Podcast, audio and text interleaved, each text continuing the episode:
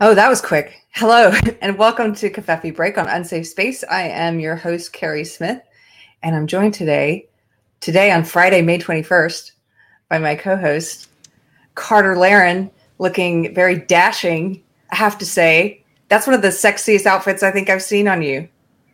Really? Yeah. You should wear that oh, more Wow. often. I, was- I felt like dressing up a little bit because I used to wear the tie all the time, and I was like, I should dress up a little bit today. I just feel like it, but I didn't feel like a tie, and I just grabbed. Yeah, all right.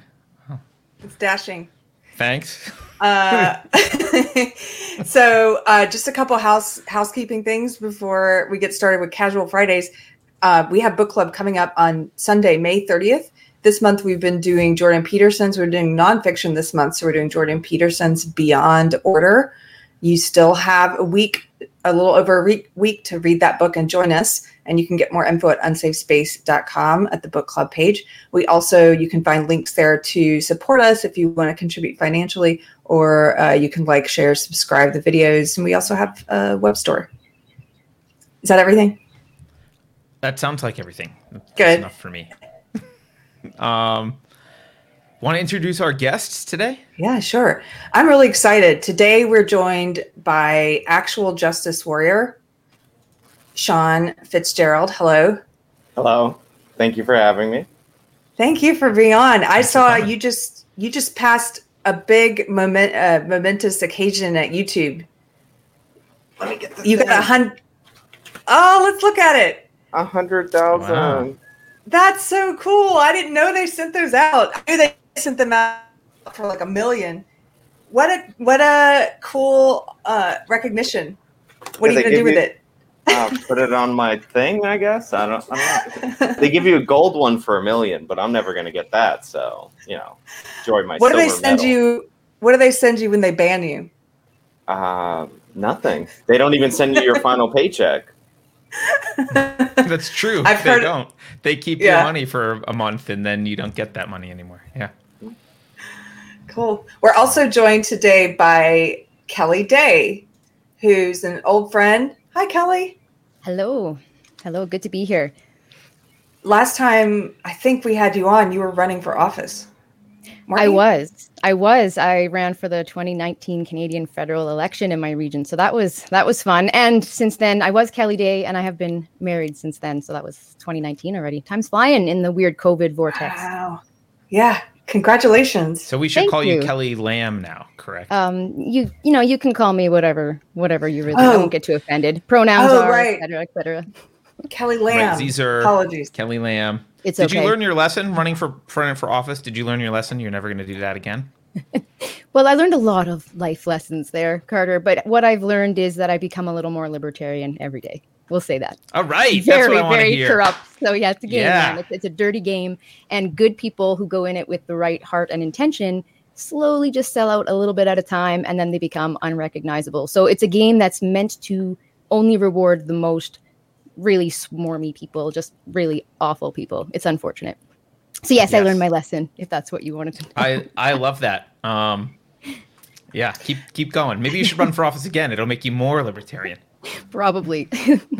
See, but then, isn't that a problem? Because I've started, I've started coming to this similar conclusion, Kelly, that I just think all, I, I don't trust any, po- I trust very few politicians now, and uh, don't you think like the good people just kind of weed themselves out? They decide it's not worth it. I don't want to be a part of this. It's a cesspool.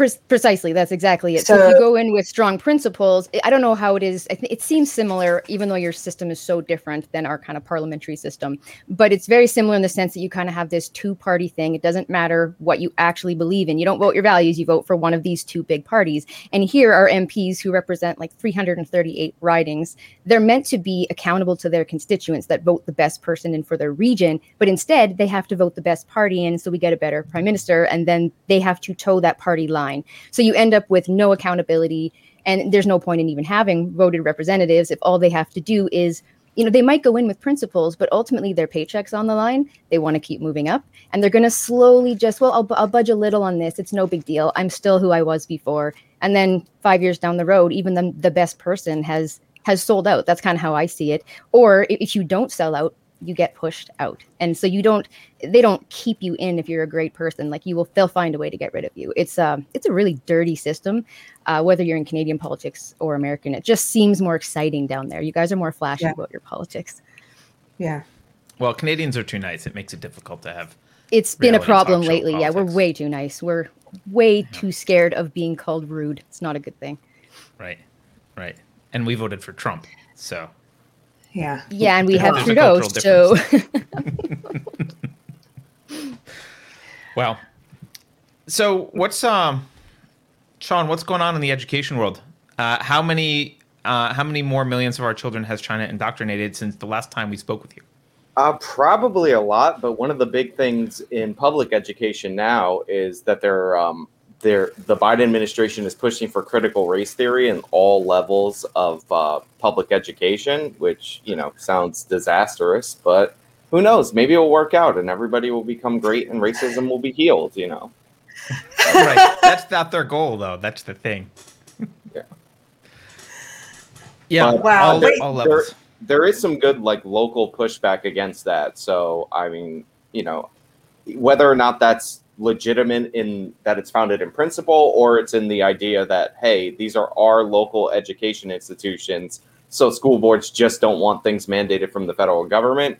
That is a positive sign. But then again, since I do a lot of education work, I know that a lot of these programs were already implemented on the local level prior to this. Like California, they have a bunch of different school districts that have been doing this and now and they're like mandated to develop a statewide curriculum to teach critical race theory as a graduation requirement so you know that you take the good with the bad Man. I have a question about some of the pushback.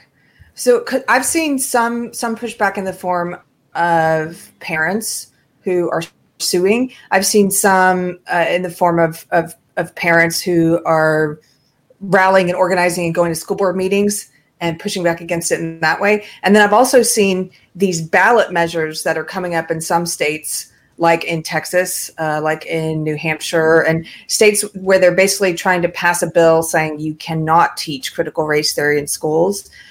Uh, I've been meaning to find a time to talk about this with Carter. We haven't even talked about this. I'm curious what you guys think about proposed law like that that restricts what you can teach in the classroom. i mean I mean- like it, it it depends because it's one thing to say that you can't talk about something in the school or whatever. That's like a, a first amendment issue. But the school like the state or the local municipality they craft the curriculum. So what's included and not included has always been within their domain. And like you know you could have the ballot initiatives. You could vote it out you know in terms of law for like a year. But ultimately it's kind of like a self-defeating process because all these states fund their own public education institutions and college and that's where all this comes from because they if they require that as a graduation requirement in college when they come to be teachers in our public schools they're bringing that into the public schools so it's like yeah you could take a stand but as long as you're funding like the university systems in all of these states and you're not doing anything about that being in the university system it's a very temporary stand sorry to go all like you know cynical on everybody but Oh, I don't think that's cynical. I mean, I'll I'll one up you on cynicism. If you're going to have the government run education, you're going to get what the average voter votes for. Like all those crappy politicians that Kelly just talked about get voted in by uninformed people who can't critically think, who get Pfizer tattoos, which I've been seeing lately. Like they, they get like those kind of people. They vote for the dirtiest politician. The worst people get into office. They set the curriculum because, or they hire bureaucrats to set the curriculum. And that's how your kids get taught. If you want public education, that's what you get. You get education by the masses. It's it's education dictated by. It's like having a company where the board of directors is the average Walmart person. Like, all right, well, that's that's the direction you go. That's that's why I'm adamantly opposed to all forms of publication or of edu- uh, public education because this is what you get inevitably. If culture goes that way, thus goes education. So, would you spend time? Is it worth supporting these measures to try and ban it from the classroom? I, I haven't spent a lot of time thinking about this yet, But one of the things that occurred to me is is just sort of that you're not fundamentally changing the system. You're you're saying, well, you can't talk about these certain things, and depending on the how the how the law is written, some of those things it's already illegal for them to do. So we just need people to sue. I mean, if your child is is learning racist indoctrination in the classroom, you know, can't parents already sue? Do we do do we need these extra laws, this extra level of regulation on what can be taught? I'm a sincere, I'm sincerely asking. I, Right, I and you got to get a judge. So go ahead, Sean. Yeah, I mean, suing takes a long time, and then it actually has to happen, and then it's implemented. Then you have to have a parent that like is outraged by it. Then they have to sue and go through the whole process. I do think it's good, and a lot of these laws are structured in a way that's like you can't teach the 1619 project, which has been like widely disputed by historians as facts. Like a lot of that is in the is in the legislation and all that. And Texas doing this has a big impact because anytime a big state like Texas or California says that they're not going to include something in their textbooks that they're paying for, because the textbook companies sell to like a mass amount of people, like they only want to print one version of the book. So it is a way that Mm. Texas could actually use their market power to kind of bully this out of the curriculum in other states. So I do think there is value in it. Obviously, it depends on how the law is written and all that. If it's like really insanely restrictive to the point where it's a First Amendment violation, then I'm not going to be in favor of it. But Right. if they're using their market share the way that they do now, then you know, except for better purposes, I think that's fine. Right. Okay. Well, thank you for. I mean, you could talking slow it through this down. to me a little bit. Slow it Right, down. If you're a state, you could slow it down by banning CRT. And this, if you're if you're if you're Texas and you want to say we're not going to teach that in our schools, we're not going to include it in our curriculum, like you could slow down the indoctrination process. Absolutely. Even if it even if California is like we're doubling down on CRT, um, at least somewhere you're slowing it down. But I have a hard You're not time. worried I'm about- ambivalent on it because I part of me is like maybe the education system. I mean, it's already a piece of crap, so maybe we should just let it burn. I don't like homeschool. Yeah, uh, but the thing is, is like a lot of people when I do public education videos say like, "Oh, just homeschool your kids or send your kids to private school." But you have to understand, like, you can probably do that for your kids if you're committed and informed and all that. But the vast majority of people are sending their kids to the school that's aligned with their zip code. So even if you're like, my kids are going to be educated, my kids are going to be like good voters, it's like, congratulations, that's 10% of the future generation. And like a democracy doesn't work that way for your kids in the future. So you have to fight for other people's children and you have to fight the battles in the public schools, even if you're homeschooling your kids, because these are the people that will vote for politicians to make homeschooling illegal or heavily restricted. Right, and that's the problem. I mean, you're just getting at the I problem agree. with democracy generally and having public education generally. Like that that's the issue, right? And so you can delay this stuff, but you you can't ultimately you can't stop the culture from getting what it wants. It'll figure out how to go around the laws to get what it wants. Well, I think you also more broadly fight for school choice so parents can send their like you attach Yep. the money to the kids so they could send their kids to better schools because a lot of parents just want their kids to go to a better school. But like if we end up using market pressure to kind of get rid of this like, you know, 1619 project nonsense, then like that's a good solution to do it without necessarily passing a legislation to try to work around something in the curriculum in the public schools.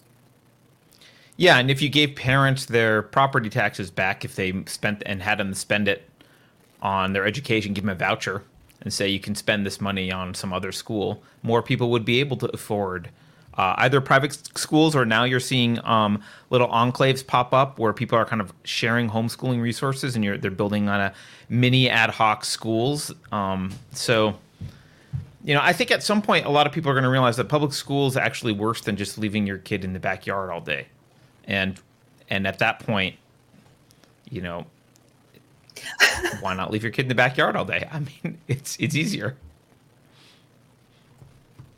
May I ask, uh, as a Canadian, where do charter schools fit into all this? I hear a lot of talk about it, but I've never taken the time to look into it. Uh, uh, charter schools are are schools where like they attach the money to the kids and then they can go to them, but like you sign up for them so they're technically private schools, but they're publicly funded, so they have some of the same regulations as a public school, but they're allowed to do different things. And Okay. And they're like they're successful in a lot of ways, but like a lot of them are failures. But unlike public schools, when they fail, like they get rid of the charter schools. With public schools, if they fail, they give them more money so that they can fail more.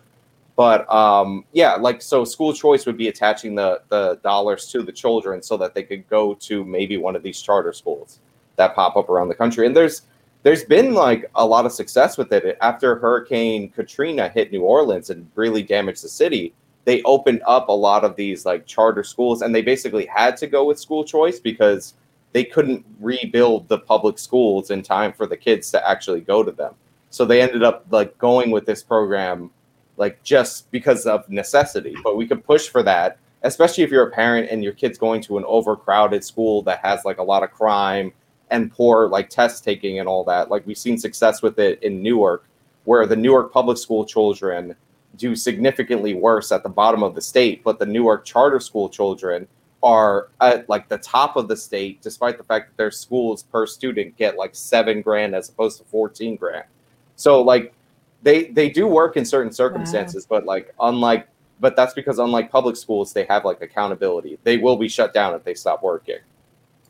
Gotcha. Yeah. are the Funny how money brings accountability, and funny how the government cannot spend money to do anything right. They're even if they have good intentions. I always say that they either have sinister intentions or they have good intentions, and they have no idea how to manage money. Um, you know, the budget will balance itself. I think Trudeau once said.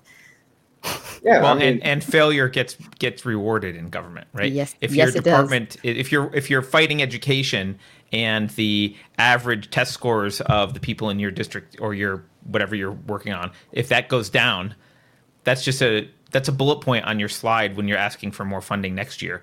Like, oh, the problem's getting worse. We need more funding. It's not. It's not the reverse, which should be. Well, you did a crappy job. You're out. no more funding for whatever that was. It's amazing. No, I appreciate the clarification. Well, thank you, thank you for having that conversation with me because I've been I've been wondering. and There's something you said, Sean, that that stood out to me. You said based on how the laws are written, if it if it's a First Amendment issue or not, and so I, I just need to pay closer attention, especially to what's going to be coming out of Texas, and see where because because I don't want to violate my principles of believing in free speech, but at the same time, I do not believe that public schools should be using tax dollar money to indoctrinate kids or or especially to teach them truths like the 1619 project. So I guess it's dependent on what what they put in there that they're blocking. Uh, my fear is always just when when you get a law like that, it, it could be used down the road. You're, if you're short sighted, it could be used to then ban things. You know, it could be turned on you and turned against the truth and used to ban other things. So right. I Well, that, haven't I haven't thought about it quite yet.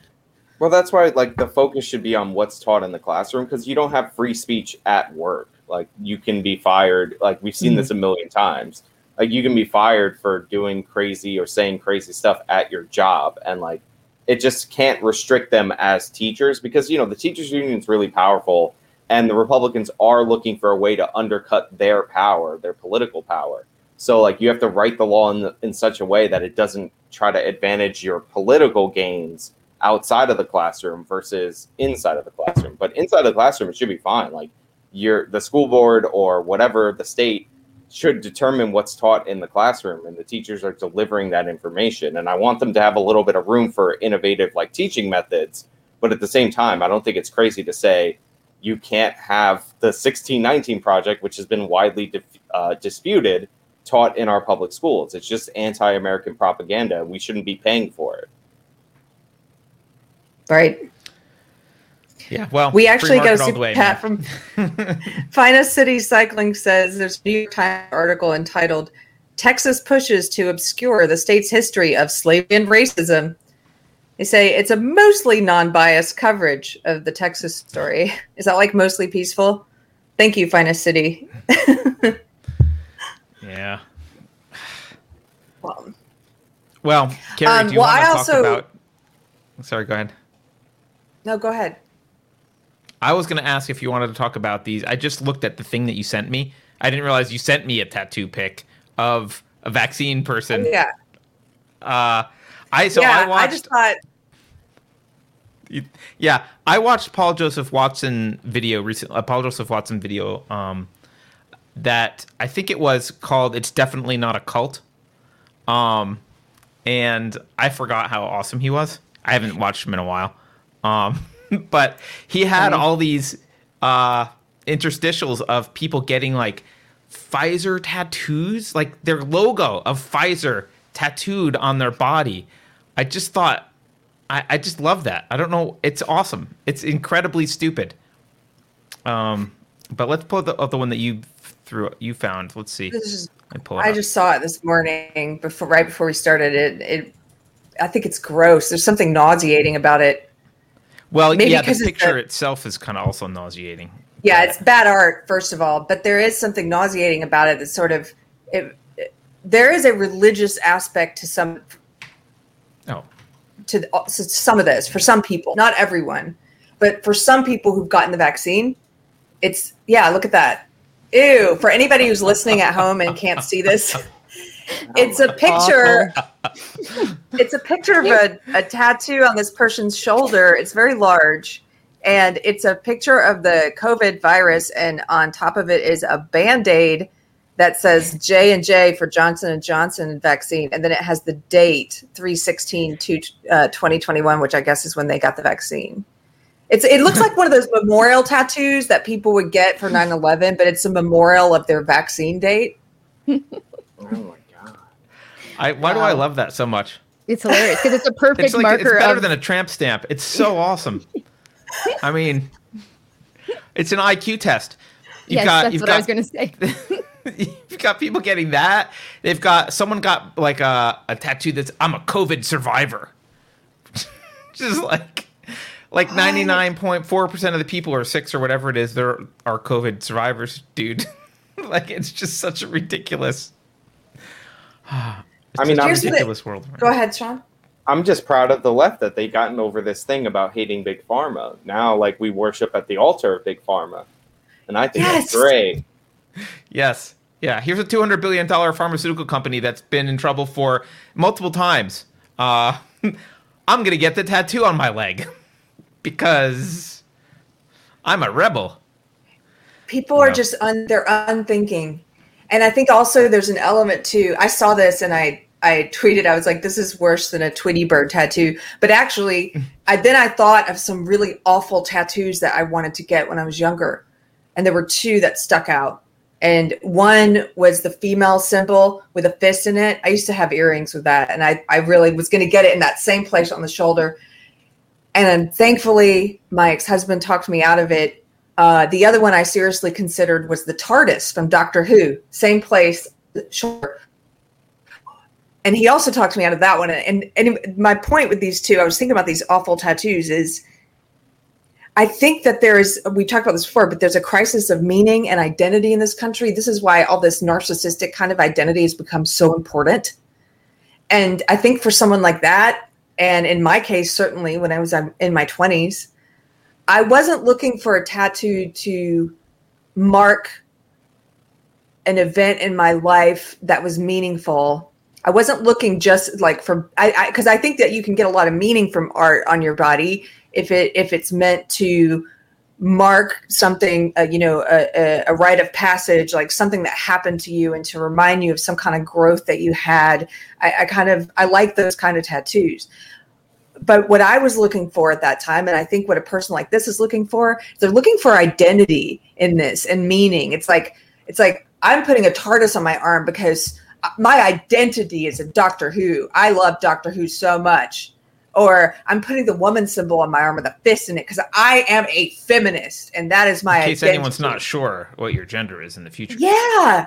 And this this vaccine tattoo, I think is the same thing. It's standing in for personality. It's standing in for meaning and identity. This person's like, I am defined by my choice to get this vaccine, right? I am a COVID survivor. Anyway, it made me start thinking about all that stuff. I Regrettable mean- tattoos. We, I've, a lot of people have regrettable tattoos. I get it, but uh, yeah, there was someone in chat said you got to brand your cattle. That's what it is. But the cattle are branding themselves. Can you imagine? how awesome it would be if you were a farmer and your cattle were like, "No, we should be locked up, and totally you should brand us." But I, Yeah. I, I, I think that there's definitely precedent for it. Remember, after the polio vaccine came out, everybody was tattooing polio, like what, what that they got the shot right on their chest and on their face. They were. like that was totally normal in America, right? This isn't weird at all. Yeah, I guess I totally remember reading that in history. Wait, I get confused by sarcasm sometimes. No, I'm, just, I'm just kidding. I'm just kidding. In fact, Carter and I joke that we have a I have a like a sarcasm limit. I can only tolerate certain levels of it because I'm like, oh, is that true? You're, you're not alone if it makes you feel better. But it, it, it's it's like on the one hand, like vaccines overall are good because of things like polio. Like not none of us know kids, hopefully, that died before they were ten because of polio. So like I understand the appreciation of a vaccine to like a certain point in that it enables us to like live our normal life. But like it's the end of a pandemic that was terrible and you're memorializing it with the giant tattoo on your arm that is going to look ridiculous. It looks ridiculous immediately, but it's going to be completely irrelevant in six months. And on top of that, the art isn't very good, and it's also like very much a weird like juxtaposition where you have the left always constantly talking about how big pharma ruins everything, big pharma is destroying our society, big pharma controls our government, but it's like an ode to big pharma which, by the way, Big Pharma's kind of awesome. They do invent all these drugs that extend our lives and all that. But it's just funny seeing that from a left wing person. Yeah, yeah. I'm just sad that Monsanto didn't have a branded vaccine because I really want all the leftists to have a Monsanto tattoo. well, it's like that would be way better. there's also something to go back to the the analogy to religion. There's something. It's it's like a person getting a cross on their arm, or some. You know, this is where I'm putting my faith in this thing. You know, I want you to know I'm a believer in this. I see I see that in this tattoo as well. So, anyway, one bad tattoo caused me to have a lot of a lot of thoughts this morning, but Can we talk about the um there's been I've seen fact check articles now where people are saying or sorry, people. The cathedral is saying that experts and their fact checkers say, "Hey, it's totally fine." And I think they might be right technically about this. It's totally fine for businesses to ask you to show if you're vaccinated. So a lot of businesses are they're they're saying some businesses are now wanting like when you come in, show us your vaccination card and if you have one, you don't have to wear your mask and if you don't, we're going to make you wear a mask.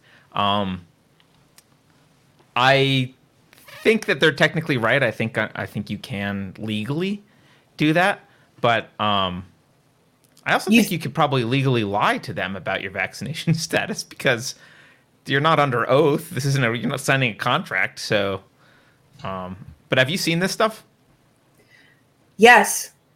Have you guys seen it? Because I've I've started to see it. I've got a screenshot. I'll send you, Carter.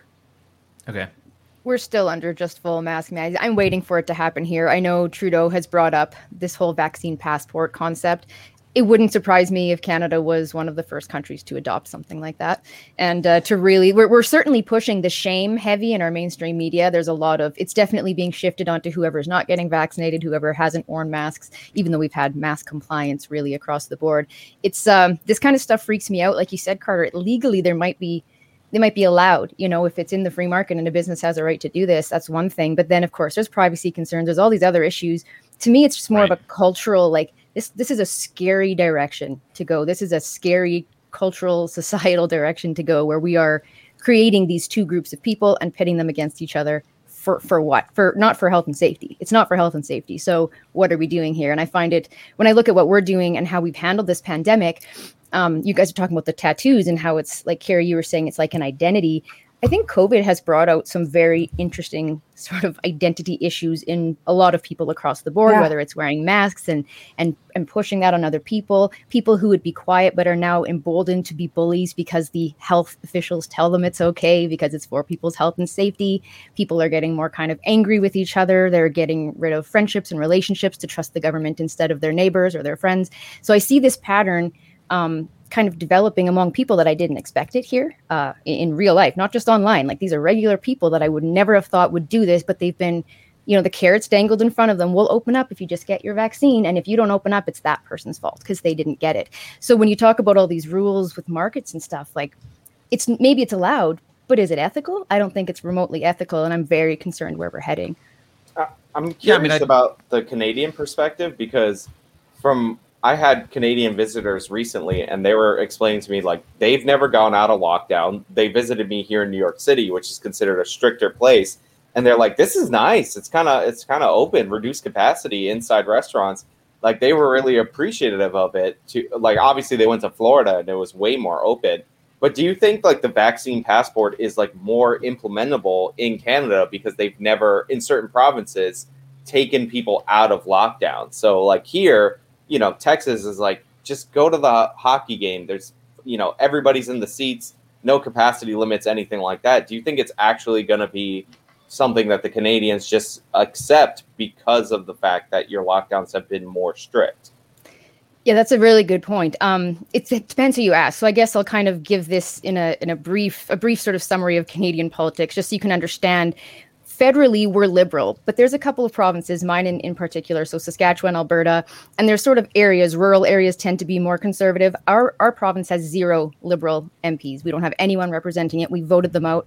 You know, Alberta, I think maybe has one. I can't remember.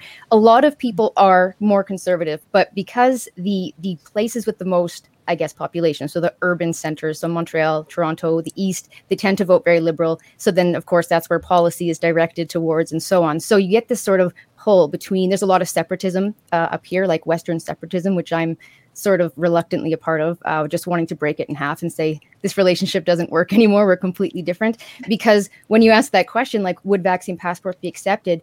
Yes, by this part of the country and the urban liberals, the elite, so to speak, uh, the more. Um, I guess, government cities, unionized type cities. But then there's this whole group of people like myself and my region that would say, no, this is absolutely unacceptable. But ultimately, we're stuck by whatever nationally goes on. So there's a lot of provincial um, regulatory differences. So Saskatchewan right now has not been under a strict lockdown beyond a couple sort of small ones throughout the last year.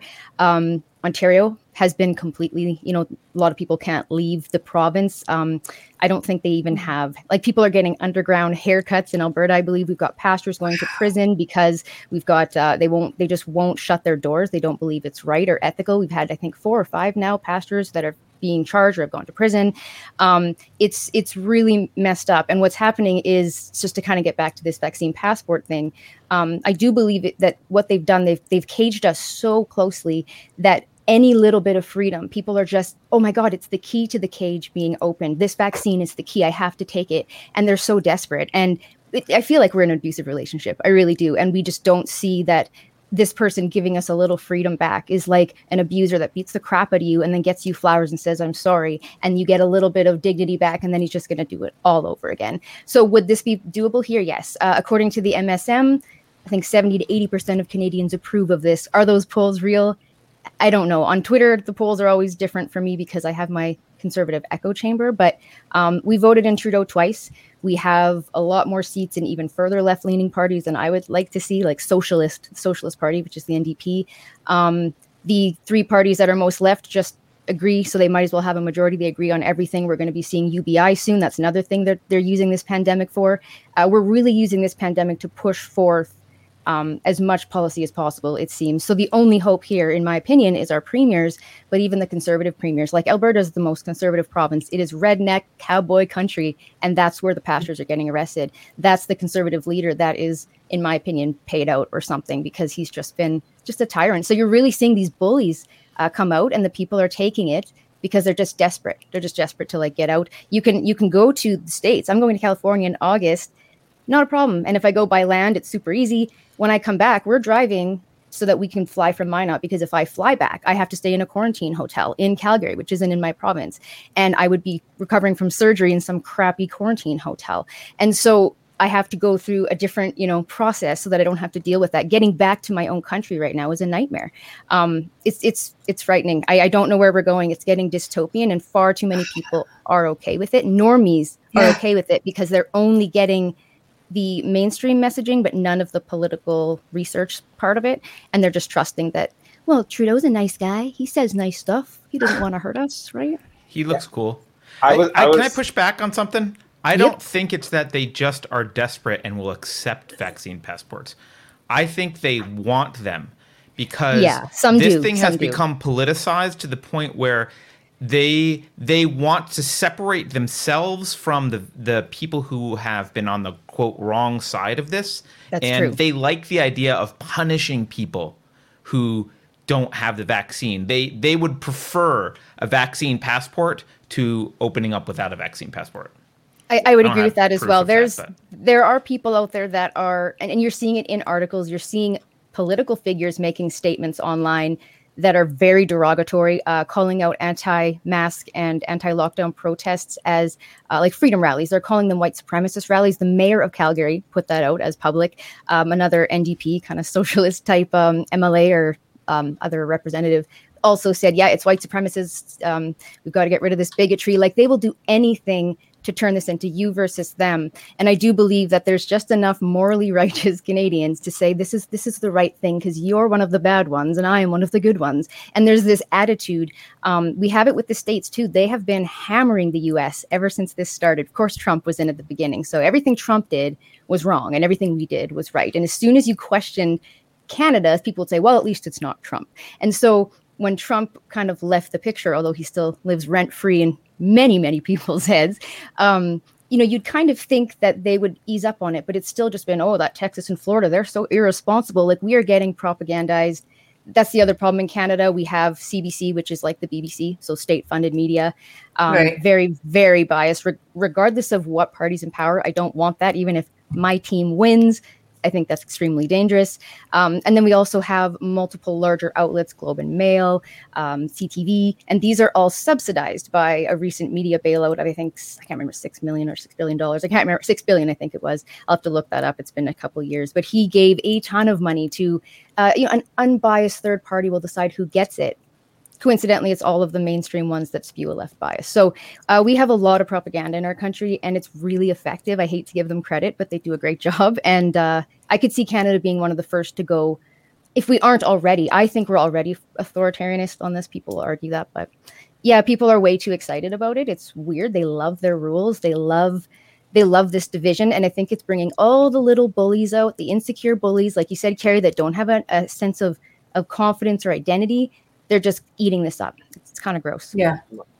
And to, to the point about driving in, I've actually heard about this that it's not only if you fly in, they force you to quarantine in a hotel, but you have to pay for it. Oh yeah, and it's really expensive too. It's really I've two heard all kinds of quotes. Yeah, I- up to that. It depends where you go, but there's places that are just they're just robbing people and they're saying it's for extended measures and all of the COVID and the guards and it's baloney. There's also been reports of sexual assault in one because you couldn't lock the doors from the inside.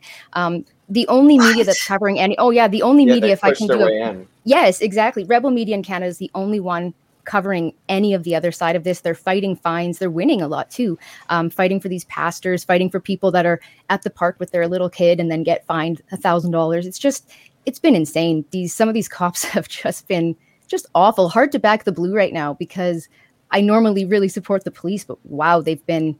In some places here they're okay, but they've been a nightmare in certain cities. So because like when I flew back, when when uh, Keri and I were at uh, the Better Discourse one, when I flew back, they I had to fill out a form, and they just texted me every four hours, and then I said yes, like I, I got the message, leave me alone, and they kept doing it, and they offered me a hotel, but it was on the taxpayers' dime, so I didn't have to pay for it.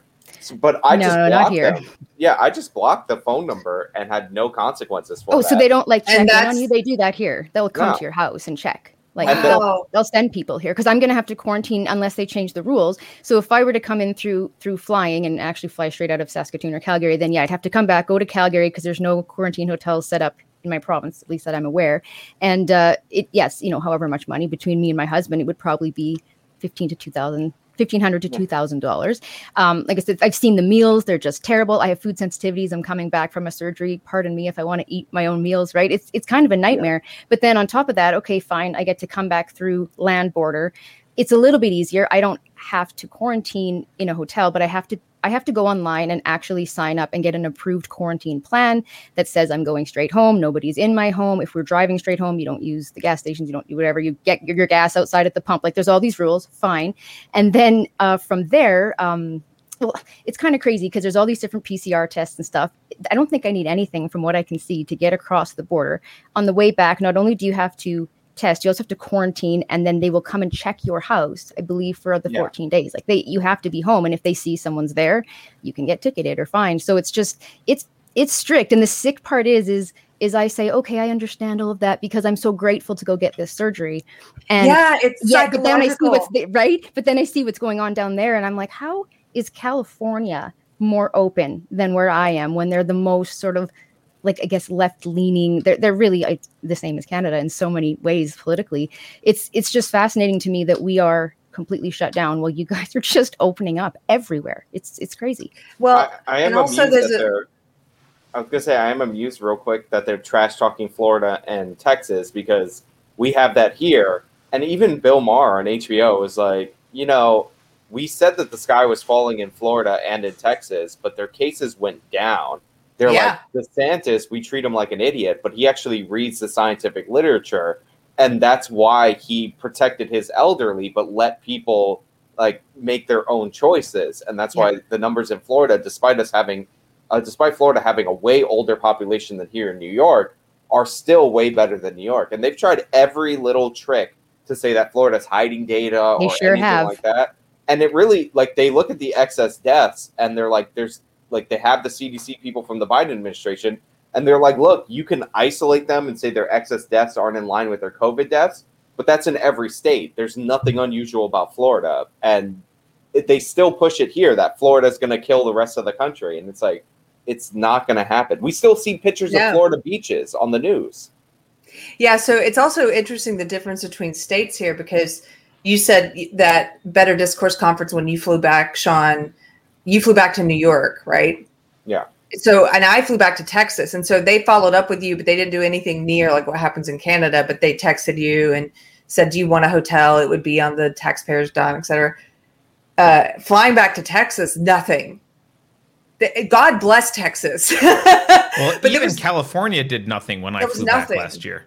Nothing. yeah and i don't i don't have any of that like intrusion into my life about my choices. And and yeah it is it has been interesting to watch biden called you know texas and florida neanderthals. And then and like you said they want they they desperately want things to be worse than they are. That's the thing about when when you mm-hmm. push ideology or you push a narrative above principles you become a ghoul you become ghoulish because then you start to want things to be awful. And I saw that in my small town. People wanted there to be huge spikes. That some of the, the the COVIDians, the people I call the COVIDians, they wanted to see these huge spikes that they had predicted in Texas. And when they didn't, it's like they're devastated. That it reminded that C.S. Lewis quote about how uh, it's something about how if, if you believe a story in the paper, terrible atrocities about your enemy, and then later you find out that that story was false. Is your first inclination to be glad that at least that, that even your enemy's not that bad? Or is your first inclination to wish that the awful thing were true? To wish for awful and, I- and that's why i think i see a lot of people wishing for awfulness in texas but you know sorry we're doing great. So we've been fine and nobody and it's and it's just opening up even further here. I mean my my town and austin got pretty uh austin in particular got pretty s- severe with the lockdowns they're a little more like new york city i guess or, or los angeles or in canada uh culturally and in terms of you know when this got politicized they they're very left. So they went the way the media told them lefties were going they went that way. Um but even in austin now i think our our governor abbott Abbott is not like DeSantis. I like DeSantis a lot more. DeSantis is, as you pointed out, Sean, he looks at the, he looks, he actually reads the studies. He's a big nerd. He's a huge nerd. I like that. Um, Abbott is different. Abbott's a coward. He's craven. He just does whatever he, whatever direction he thinks the wind is blowing. So he gave us a mask mandate. Now he's talking all tough about, we're not, I'm not going to let any city or municipality continue to enforce mask mandates you know coming in june we're going to say you know no more you, can't violate our the citizens rights and i'm like dude except you did for a year like dude we didn't forget you're just i'm glad i'm glad you're at the party now i'm glad even though you're getting here late but don't pretend like you're some you're you're you're you're some lion who has courage and and looks at the data. Like you're you're a coward. You're just going this way now because you see where the wind is blowing. Are you saying that you wish Abbott would have taken a stand earlier? Yeah. Oh, are you being funny? yeah. I wish he had been. I wish I could have said a year ago. And I'm proud to be from Texas. Look at my governor. You know, look at my. I wish he had had a a, a pair of balls. You know, but I think he's just. A, I think he's a coward. Yeah, he's no DeSantis. And No, he's not Somebody, somebody in the chat wrote that he has no spine, which uh, Yeah. little little just- questionable. Yeah. I think he's. I think he's questionable. But Someone else pointed out that actually Neanderthals had larger brains, so Biden is unintentionally complimenting uh, Texas and Florida. yes. uh, so, so there you go. There you go. also a little less hair on our backs believe it or not i say this because oh, i have really? a I- Neander- I have a yeah not Most as hairy Caucasians have some, and, and Asian, and many some Asians have some Neanderthal DNA. Uh, apparently, we got busy over in Europe with some Neanderthals. Who knows? I don't know. Was, maybe the non-hairy backs and the big heads were attractive. Let's do some super chat because I think we have. I think we've done some, but let's just go through and see if there's, anyone's got uh, questions. Um, we did that one. Hey guys, found a, what- this one from Christopher Gorey says, "Hey guys, found a recent WAPO article saying 12 attorney generals writing Facebook and Twitter encouraging censorship of questions about the vaccine. Interestingly, the article won't name their names, which is infuriating. So they're trying to censor questions about the vaccine. You can't ask questions. I got to say, the more that they push this down my throat, the, the the less inclined I am to take it. Like, if they would just shut up for the past three months, I might be considering like, oh, maybe a vaccine might be a good. like, they won't shut up about it. It just makes me really It's- not want to do it. The more they push, the worse it is. Like, do they think they're helping? I, I literally unfollowed my premier, my provincial leader, because he just sounds like a vaccine salesman. That's all he says. It's just hashtag stick it to COVID, hashtag stick it to COVID. For him, I think it's about opening up the province fastest so that he gets political bonus points and maybe the media won't be so mean to the to the mean conservative white man that they hate so much. It's, of course, they're still going to do that because that's what the media does, right? It's it's sad. It's like the more they push it, the more creepy it gets, and they're getting creepy with the propaganda in the state. What is it giving away?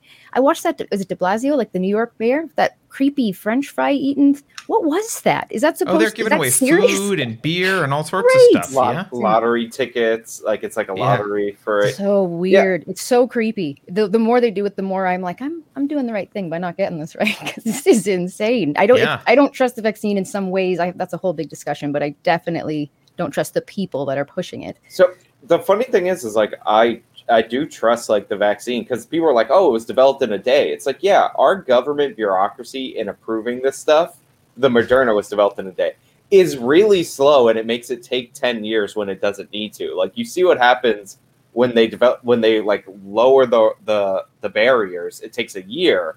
But even then, like it could have been out much earlier. And they pretend like they're like COVID's the apocalypse if it's the apocalypse and Moderna developed a vaccine in a day, then why didn't they put it out day one, right? Everything because they treat COVID like it's worse than every other alternative. Why not just throw it out there? Why not? Who cares?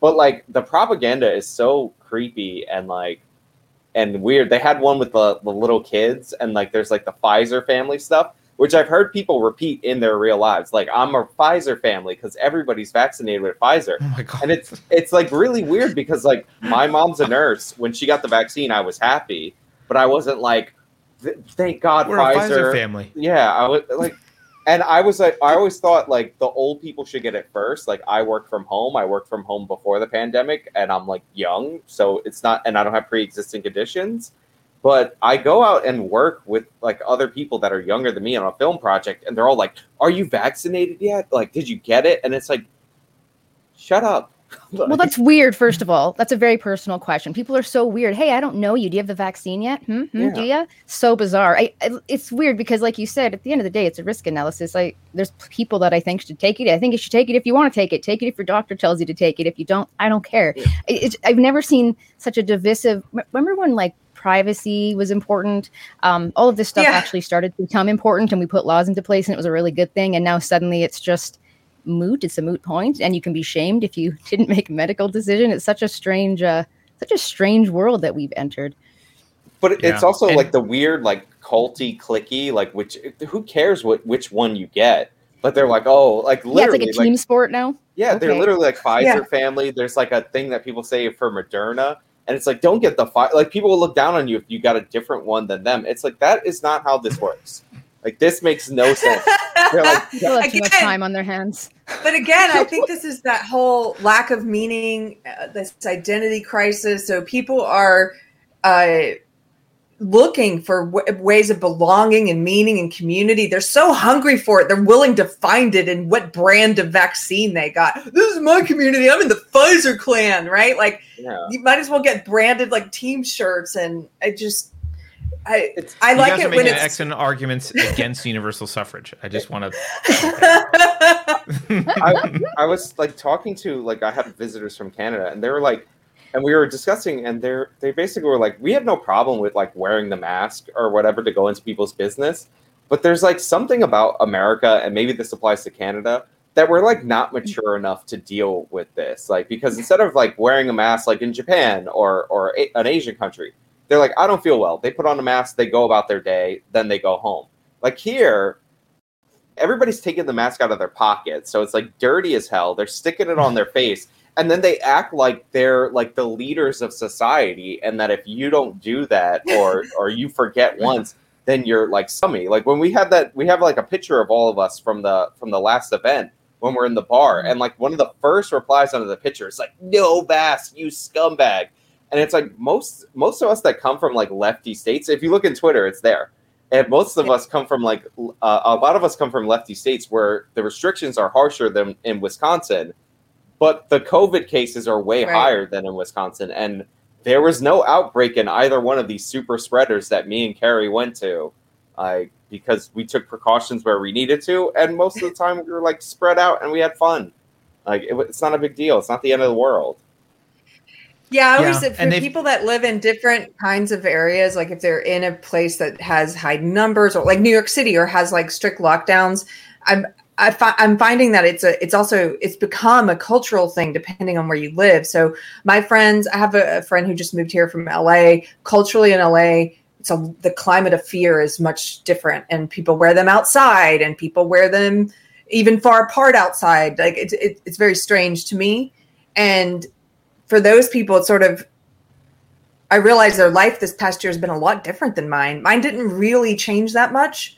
My fiance does music. We found venues, fortunately, that were still, he found venues that were still hiring and doing outside music, even, you know, so he's been playing all year. We've been interacting with audiences all year. We traveled all the way up to Idaho. Do, he was doing a tour at places that were still open in states that didn't have lockdowns or had places that were still doing music despite the lockdowns. And I just kept interacting with people. So I kind of feel like, you know, when somebody sees a photo like that, reacts that way, Sean, it blows my mind because I'm like, wow, that's one photo of where they have no clue what my life has been like, hasn't been like theirs. And it, and it reminds me that I don't know, I don't know what a lot of people's lives are like, have been like, because I see people on Twitter saying stuff like, you know, really emotional about this is the first time I've been to a, a restaurant in a year or something. I'm like, what? I don't know. I Yeah. just it blows my mind, and I forget to have empathy for people who lived a very different experience. So No, it's- weird. People I Anyway. notice say I haven't hugged my my mother. I haven't seen this What? person I love, and I'm like, what do you? You didn't hug your own mother? What if she wanted a hug? I'm just protecting you, mom. No, but I'm dying of loneliness. Yeah, but COVID, but COVID though. It's like we forget that there's other conditions, medical, mental, emotional. You know, it's like everything just got dumped, forgotten, thrown to the side. You know, forget cancer, forget diagnoses, forget mental health. We all talked about mental health and accepting it, and then we just threw people's mental health into the garbage and just walked all over it. Didn't care addictions, all of it. You know, we're watching people suffer with other things than COVID, and yet all we talk about is COVID. And and I just have to say, of course, Keri, I, someone here needs to call you a grandma killer for having lived normally for a year. So I'll just oh. call you a grandma killer now, right? But it's funny because people like you, you, you said you still lived your life, and it's not because you don't care about people. It's because yeah. you care about people so much that you don't want them to become these slaves. You know, And I and, and I especially think that's don't- the part people don't get. I especially don't like children grow like, the small kids who have who don't know anything different. What is this doing? We don't even we're not even allowed to ask the question, what is this doing to them psychologically seeing masks on humans as if this is normal that everybody wears a mask every day outside Mhm. everywhere. Like that's just not I don't want to be a part of that. If you think that's Mhm. healthy, like I don't think that's healthy for kids. And No. I don't want your kids seeing me like that. And so I only wore it, you know, when I had to on certain occasions, or if I was around an older person who, you know, going to be in a person's home who wears them. Of course, I'm going to wear it in their home. I'm not going to be a jerk. Um, Right. So, but but yeah, it was just a different life. It also it also makes me think. This is probably why what you, were talking about in Canada. People, it's like the abusive spouse relation analogy you made, where the government's sort of uh, abusing you, abusing you, you know, taking away your rights, and then offer dangling this this carrot, this bit of freedom. If you do this thing, we'll give you freedom, and people are like, "Oh, thank you," not even realizing this is your abuser. And I think part of that is because they've lived a very different life than I have. Psychologically, they haven't. Some of them haven't been to, like you said, hugged their mothers, haven't been to restaurants, haven't done. They they complied, and yeah, I, it makes just- me sad. it seems more ridiculous now that the vaccine is out there because the, the shift should be it's your personal responsibility now. Like it is widely available in the United States. Appointments are open. Like you can go get it if you want it. So like everybody else should kind of calm down and relax. But I was working on my friend's independent film project like this past couple of weeks, and we have people that are fully vaccinated. They just spent an hour doing their makeup, and then they put on the thing to walk outside, like the face shield and the mask. And it's like why are you wearing that? Like th- this just took an hour to like get your face correct. And they're like oh i don't want to look like an asshole. It's like but you're kind of being an asshole because it just took an hour to get your face done.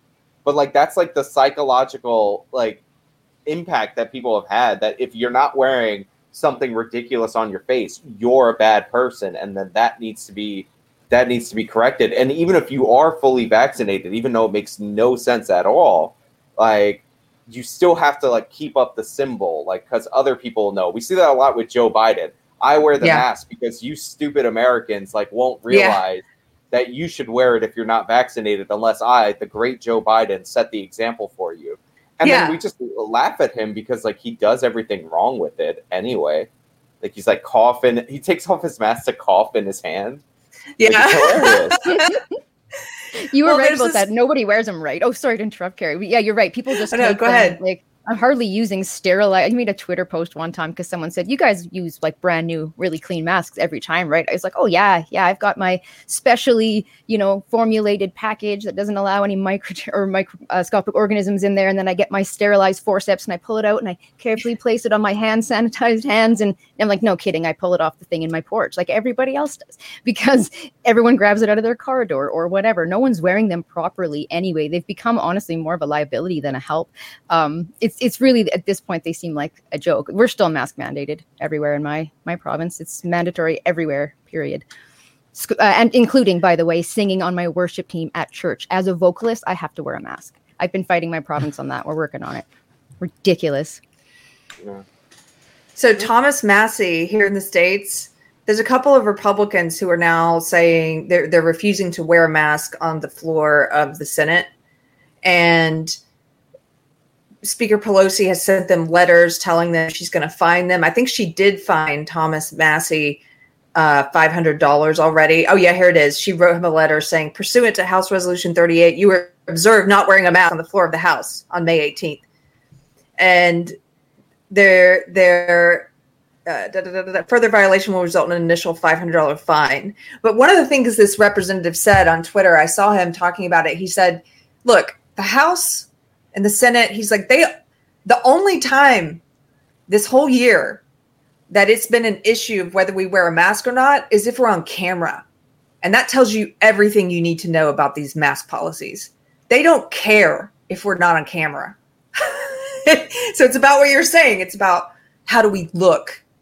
What are, what what are we signaling? What what identity are we putting out there? What are we signaling? I, I hate that. I hate fake stuff like that. Just Well, you know, you look on C-SPAN and you don't see your lords wearing a mask, then how are you, the dumb, dumb idiot citizen, going to be able to decide what you should do? Like that's all that it is. It's all theater, and they've started to say like, yeah, it's theater with the whole vaccinated people. Like even even Fauci, our great and honorable Lord who knows all, has has reversed his position on masking after vaccinated, which is weird because he's infallible. So I guess he was right then, and he's still right now. But yeah, it's it's always an issue if you're on camera. You find these same Congress people off camera, like without their mask, huddled up in groups. Nancy Pelosi is one of them. It's not just when she was getting her hair done and they have the surveillance video in a city where they closed all the hair salons. Uh, it's on the house. Like they put out a picture of her the other day, like close in with a bunch of people, but it wasn't on C SPAN, so she has no mask. Also, Nancy Pelosi, I'm not taking advice from anybody who color coordinates her mask to her outfit every single day because her first priority is looking like good rather than having something that's effective. Like she has like a Versace shirt. All of a sudden, she got a Versace mask. It's like the same exact pattern. It's like you get too much time and money on your hands. Stop. Yeah, we relate to you Ew. so much. You're such a regular person, weird robot politician.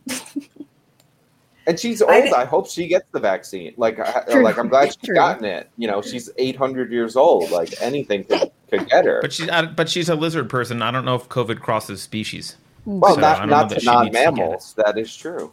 Yeah, she's probably safe. Um, one thing that's we bothered had... me about this from the very beginning, the way this has been talked about, though, is the from the community who's saying trust the science and and they're throwing the word science around all the time there all of the language around this has been uh, completely anti-science. It's been completely black and white. This is safe. This isn't safe. Doing this is the safe thing to do. Doing that thing is the not the safe. Thing. Wearing the mask is safe. Not wearing the mask is you know you're killing grandma.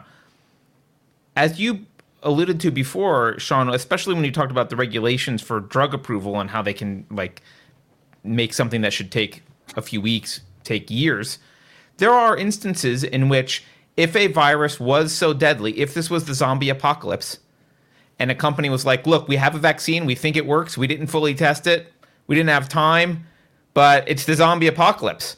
I think a lot of us would be like, inject that fucking thing. I don't want to be a zombie. Like, let's give it a shot. Like, maybe there's side effects, but this is such an apocalypse, it's worth it.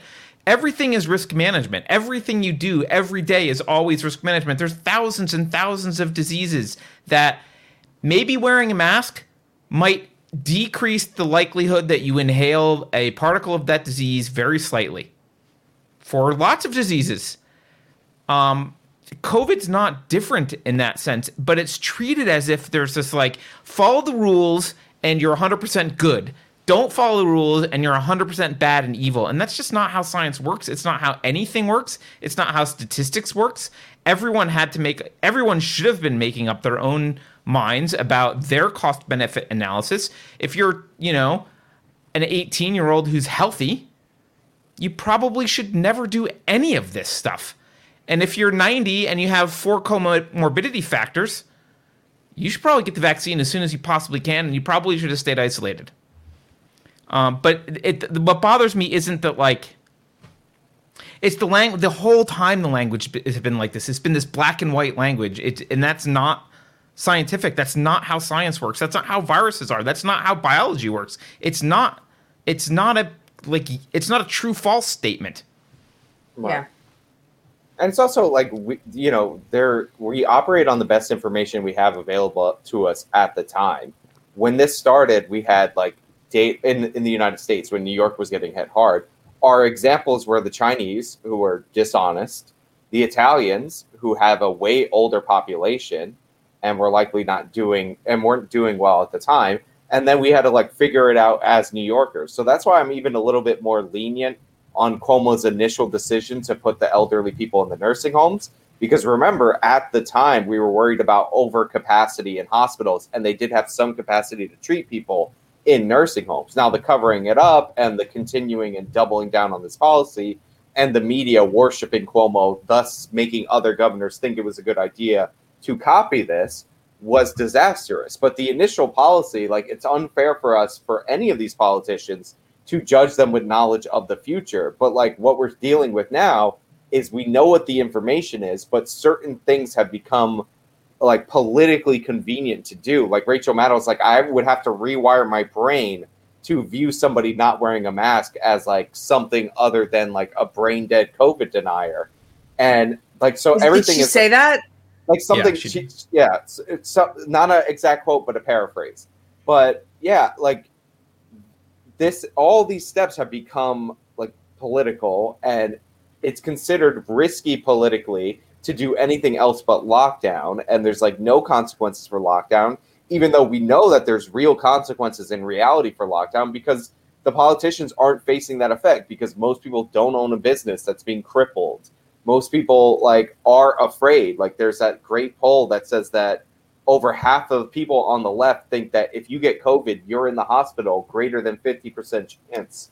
If you're if you're uh, you're in the hospital oh, greater than 30% chance it's something like 29% of lefties think that so we have like 70% of the country 70 80% of the country thinking this thing is like orders of magnitude way more dangerous than it actually is and as long as we have that, we're not going to be in a scenario where reasonable measures are taken as reasonable measures. They're always seen as denial or crazy or you're killing grandma, et cetera, et cetera.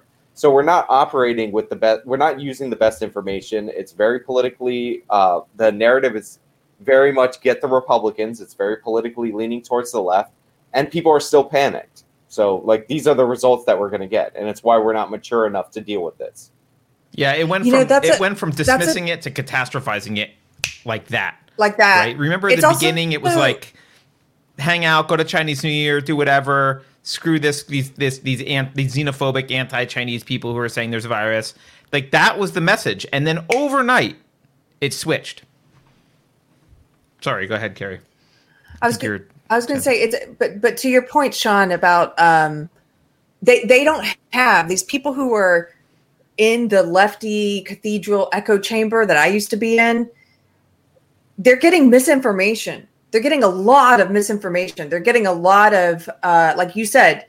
They they think that this thing is orders of magnitude worse than it is. They're wrong, and they but they believe this and and we saw the same thing when it comes to uh, gosh what was that paper we read recently carter where if you ask people on the left about Oh. uh, how many black men how many unarmed black people people are killed by the police each year they have a completely warped uh, belief it's not based in Oh, truth they- it- it whatsoever they think it's orders of magnitude higher than it is Yeah, they think they're more like they think they're more likely to get killed by police than to die in like car accidents or some ridiculous. Yes. it's like like totally out of whack with reality.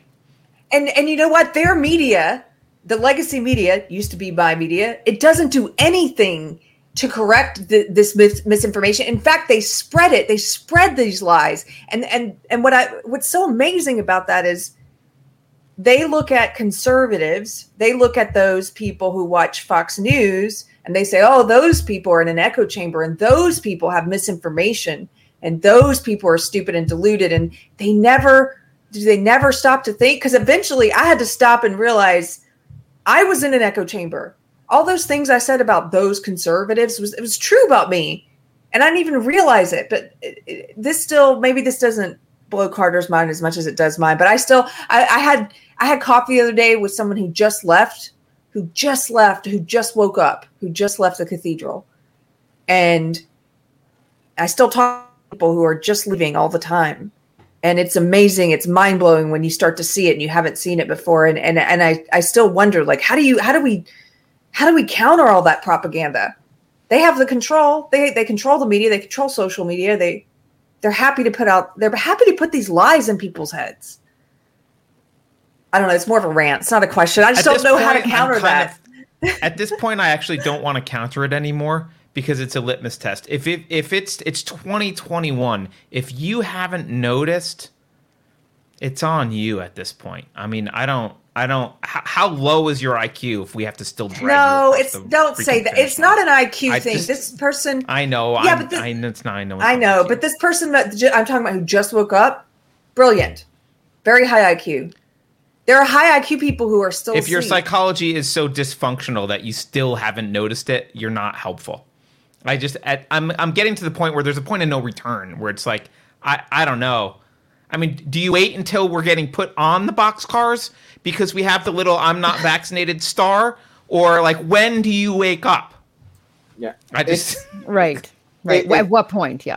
it's definitely not a IQ thing because like I have friends that I've known for years that are smart people that are like I won't go to this neighborhood like back in the back in the early days of the pandemic because they're like there's like there's all these people out there not wearing masks and I'm like really where I've been looking for this for for months and then you go out there and it's like some people that are walking are outside are not wearing them and by the way it's like a very busy foot traffic area normally it's at like 20%, but they're like that panic because that's their sources of information. Like, again, if you think that you're definitely going to die or end up in the hospital for months, like you would act like that too. Like, Mhm. if, if you just took off your mask outside, you'd be, you'd be a little panicky. Now, maybe you like not warn people as aggressively, you know, where they go up to them and they're like sticking their face in their window and yelling at them that they need a shelter in place, which kind of defeats the purpose because you're getting right up in their face to tell them that. But like, yeah, we like people would act like that if that was the information that they're operating with. So like, you have to like fight back against the disinformation. Right. Because Yeah, the I- I look- paranoia I- is just to be powerful. clear- oh, sorry. I know it's not an IQ thing. We've said this a lot. I misspoke.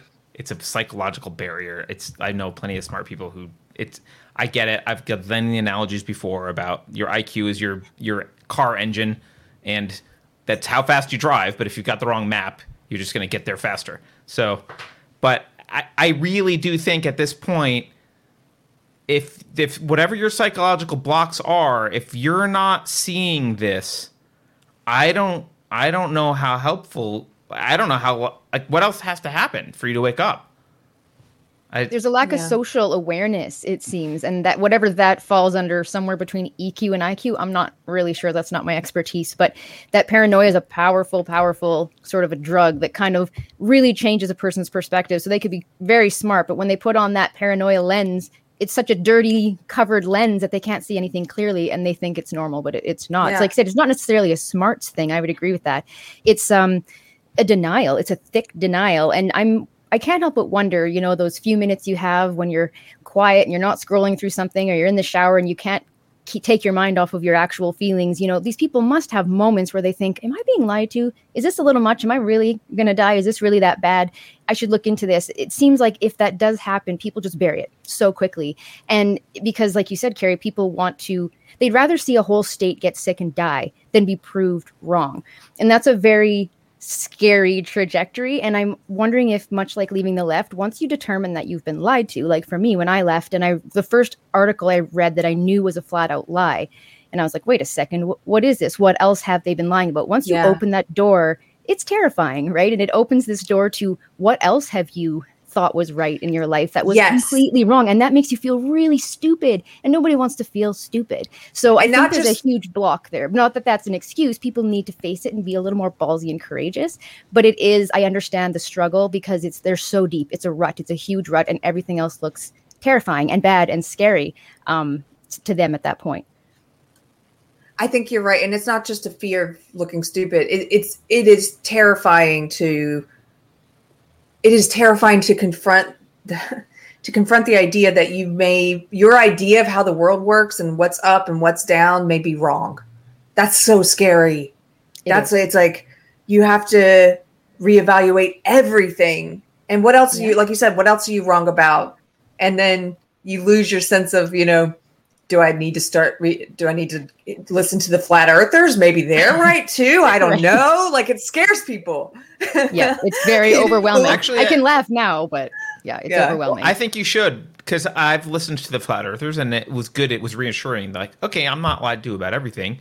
They really don't know what about. Like, that's good. Like, it sets a barrier somewhere. And it's like, There's okay, the line. yeah, like Yeah. there's a line somewhere. Yes, I'm lied to about many things, but it doesn't. The problem with this, the problem with not allowing for one of the problems with not allowing open dialogue is, and this the COVID vaccine is a great example of this because you can't ask questions and have really a, a risk analysis discussion about it and say, well, this is what we know about it. This is what we don't know. This is, you know, like these are some potential risks we don't know. This is what's been tested. But has because you can't have that real discussion. It's all has to be propaganda. The only people that are having that real discussion are out of mainstream, and they tend to be the people who have a whole bunch of wacky beliefs about you know 5G and you know energy waves and like like stuff that's like uh, okay I now it's like all that actual information is being talked about by people who it's mixed in with like a lot of stuff that's just kind of funky and weird and I'm not I don't want to pick on any particular thought like belief there but it makes it difficult I, I think I think They we have try to to shame. lump everyone in. I was gonna say I think we have to shame people um, that sold us panic in the beginning. If you remember, there was all these reports about Instagram influencers and all that that are basically paid by the government to tell us to like freak out and you know this whole 15 days to uh, flatten the curve, which by the way is over a year now, a year and two months into that 15 days. Like so, we need to shame those people. They should not be trustworthy. Oh, look at that fit unsafe space. Look at that plug for the shirt. But yeah, we um, yeah we need to shame people that that uh, that lied to us or that that pushed that that took government money to propagandize against us and never trust them again. Like this, I didn't know that happened.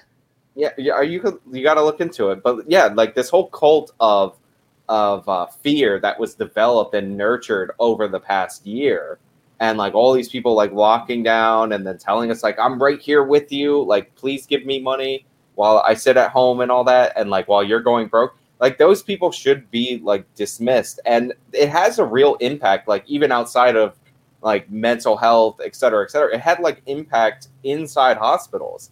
Like my mom works as a nurse, and they would have nurses quit because they were so panicked about the virus. And of course, it skews younger. So you have like 20 something year old nurses quitting because they're like, they're not telling us everything. The president's not on our side. They're sending us here to die. And it's like, you have an almost, you have a very low chance of dying from this. And what's ended up happening is like experienced medical people who are older are, are taking on more risk because you have all these young people that are so panicked, so freaked out without pre-existing conditions, like walking off because they're afraid like that the Trump administration is using them as guinea pigs for something something. So like they fostered all the conspiracy theories like throughout this past year.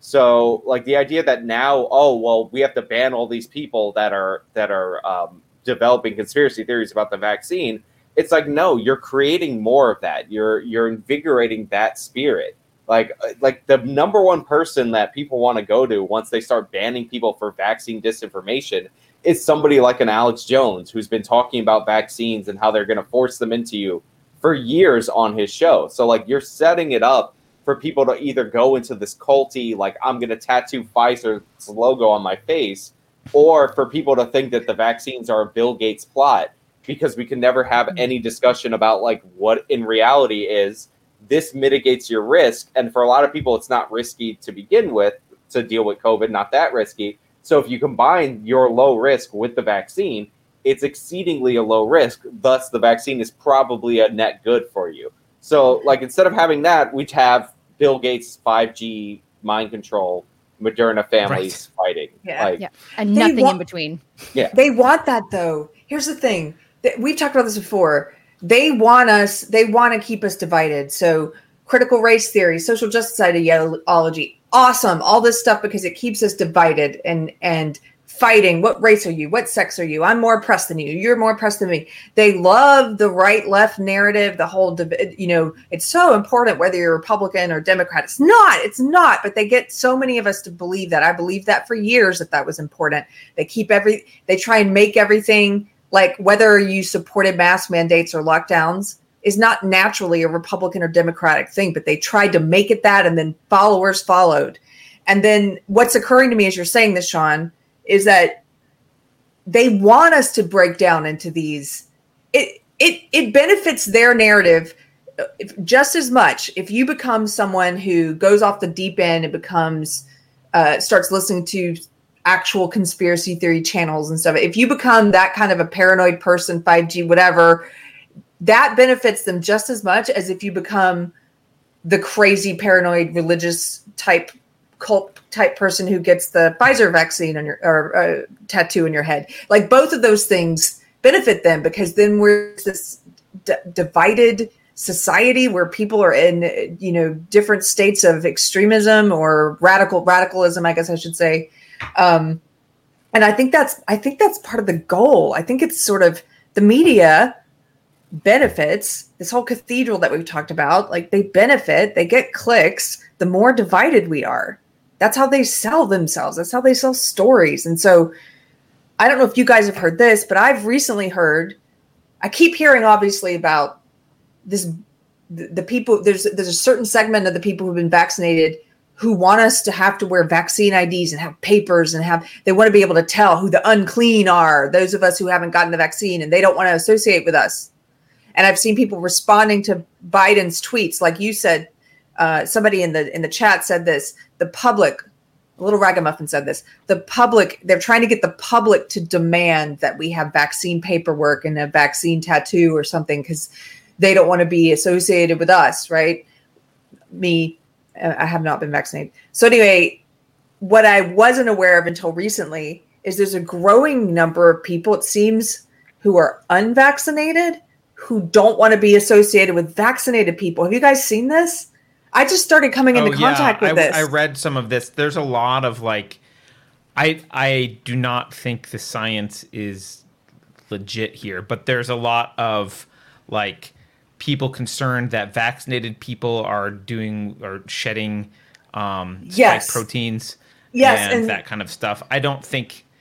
Based on what I've seen, I don't think that's legit science. yeah, me either. And I don't want to get our video banned because Yeah. saying something we don't Yeah. even believe. No, I'm they- just saying they are afraid. There are some people I found out that they're afraid of being around the vaccinated people Yeah.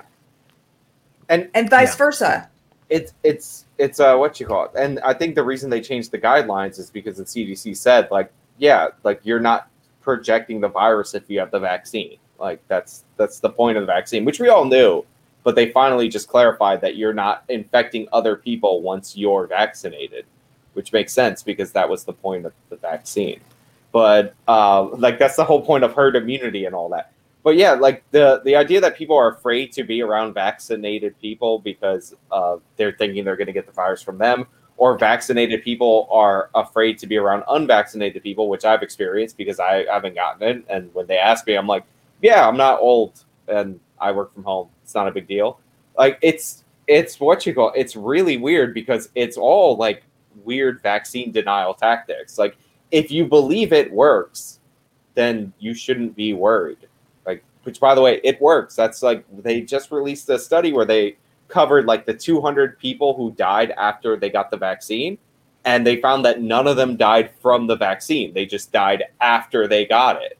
And like that's a huge step after we vaccinated millions of people to find out that these people died from like cancer or whatever whatever that they had already.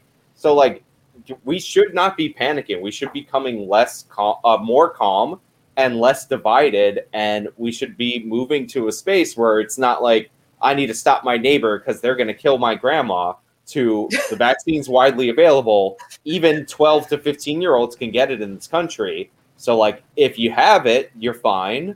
If somebody doesn't have it then that's on them and you could just like you can live your life. Like we should be like there's enough people that are able to get it that there shouldn't be any mass mandates in my opinion obviously if the Mm. who or cdc says that then my youtube position is their position for you guys but yeah we Thank shouldn't have any I of appreciate that. it.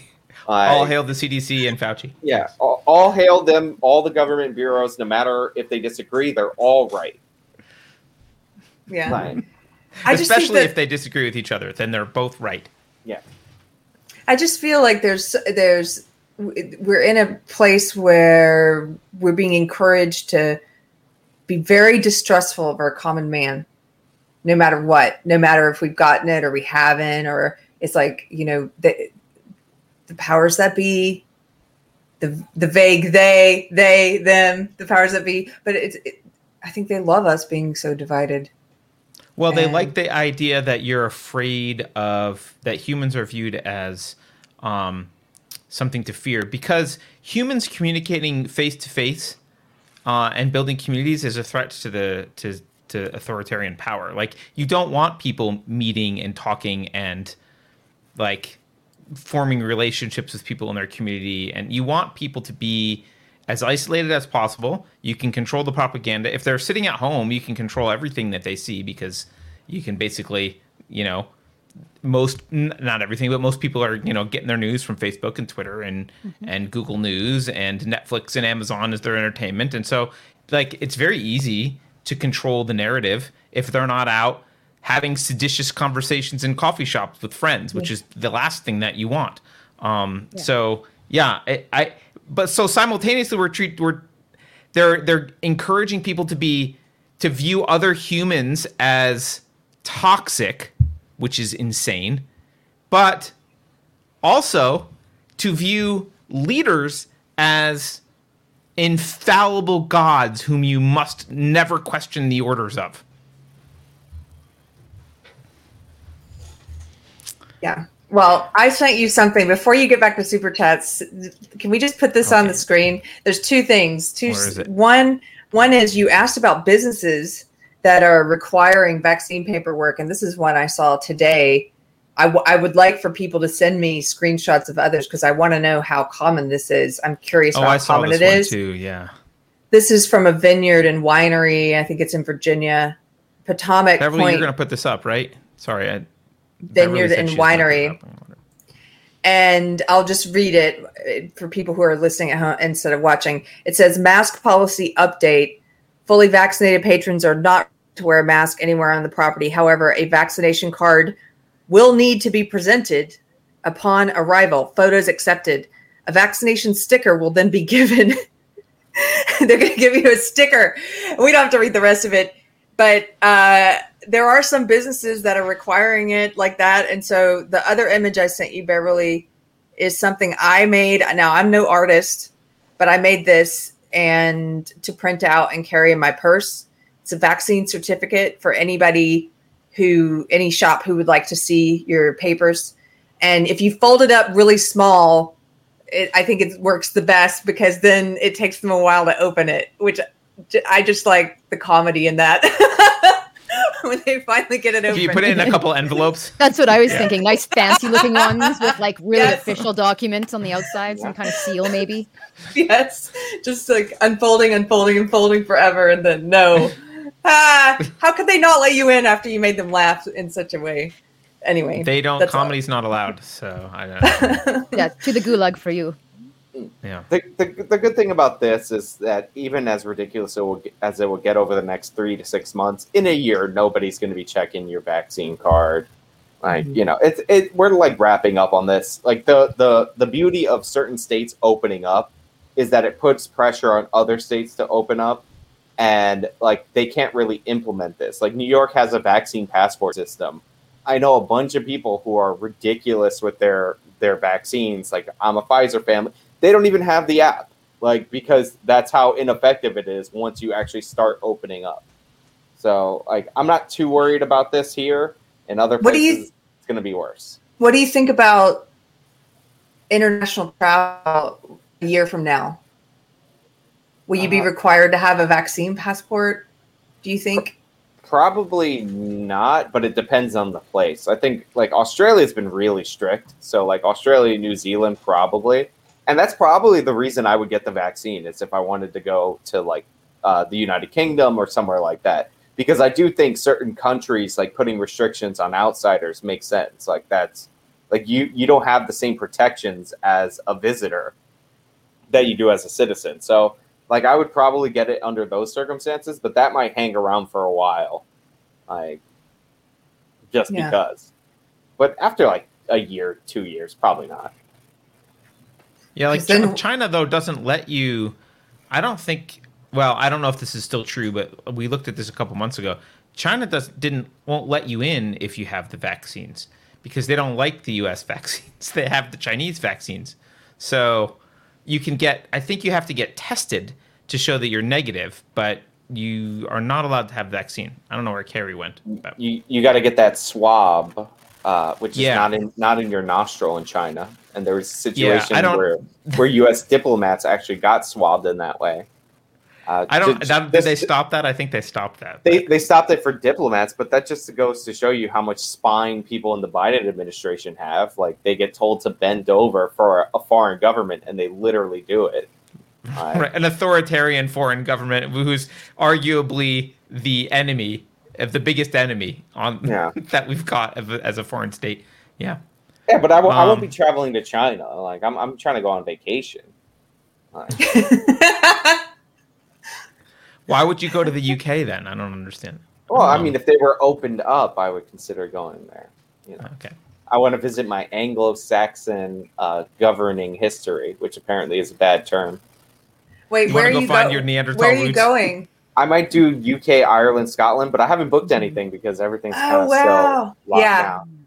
I would like to go. I've never been to Ireland uh, or Scotland. I would like to do both of those. I, that's why, for personal reasons, I was wondering. But also, people keep asking me if they need a vaccine passport. I don't know. I was wondering what other people think. But um, a year from now, I would like to be able to travel internationally. So I'm hoping that they're not requiring things like that. Ireland, that would be very cool. Have you have you been there before? No, I, I did Spain and Rome the last time I went out. Like so, and now I'm trying to do like my my Your my, uh, heritage. my mother's side is uh is Hispanic, so Spain was like the grandmother land, and now I'm trying to do the fatherland because my Ir- that's my Irish side. But also like I want to go to more places. So, Cool. Stupid. Good COVID luck. I feel like you ruined have it. to be a beer drinker to really enjoy the UK tours. Yeah. That was my It's a yeah, it's a necessity to get in. You gotta show how much of a beer drinker you are. yeah. By the Um, way, fun fun fact about Spain, just randomly. Uh, if you go to Spain, all over in English, it says things like tourists aren't welcome in red writing, and like tourists get the bullet, and all these like nasty things. And I was like, why does it say that? Apparently, people from the UK go to Spain and they act like asses. So they've Mhm. decided to spray paint threatening messages in English all over anywhere in Spain. So We need to do that in Texas about Californians. Is there a, yeah. Can you can you can you write things with an upward inflection? Or is, is there a California language you can use that sounds like you're from California? I don't, that doesn't come across in spray just, paint. I don't. just put everything has gluten and it's not vegan. Just put that on there. And you'll be fine. Oh, yeah, yeah. Oh, actually, yeah. Vegans not welcome would be a good one. That will get rid of a lot of Californians. Um, Oh, I, I'm All just right. going to read a couple super chats. Super Iron Bob, five bucks says my doctor recommended me not to get the vaccine because of prior cardiac events and other other vaccines. Not looking forward to the star they're going to want to put on me. Um, yeah. yep. Grant Grant says an LA Times article claimed that lockdowns did not damage the economy. Quote from the article: "It wasn't government policy that kept people home; it was fear." I did the California up, up speak for you. it was fear of being arrested by It the was government. fear. And this is a question for Kelly. I just want to get some. If there's any for, so you guys don't have to stay during all the super chats. I'll get some of the ones for, for you guys. You don't have to answer this, Kelly. You tell me if you're comfortable answering it or not. Mhm. Grant says to the Canadian guest, "Was your surgery related to the Canadian healthcare system, or just something specialized that you that you only could get in California?" Oh God, this could be an hour long show on its own.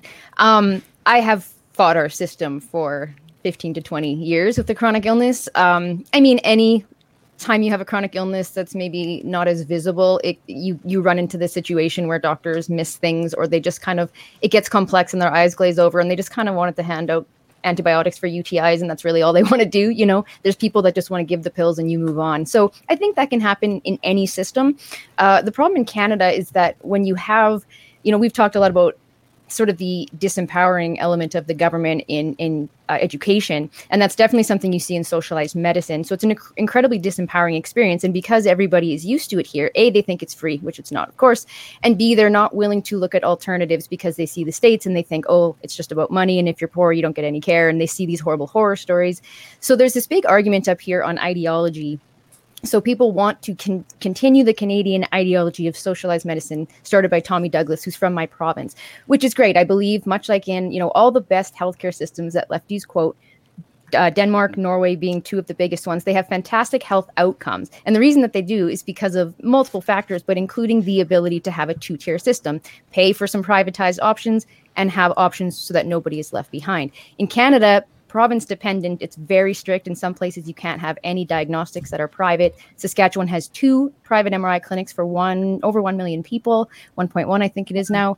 Um, and when you access these or when they come, there's there's heavy, like when I went to get an MRI, for example, to, to find this out, uh, I would have waited so many months, I still wouldn't have an answer. So it was private MRI that got me an answer in a week. Uh, I think I ended up subsidizing someone. They won't allow you to, to get a private one here without taking someone off the main system and subsidizing their test, which is interesting. Um, so all of that was kind of privatized, and then I came, uh, did an on-site call, online Wait, wait, wait. with someone in LA. Yeah, go ahead. So I understand that correctly. You can't get a private test unless you pay for somebody else to get a test. Is that in what you mean? Saskatchewan, it, in Saskatchewan specifically. So Oh, basically, because okay. we're socialized medicine, in order for them to allow private options, which are evil, right? Um, because you know it's just not fair that the rich get healthcare first. Even though, let's be honest, what politician or football player isn't getting in before the rest of us schmucks in Canada? Come on, right? Like people think money doesn't operate the system; they're silly.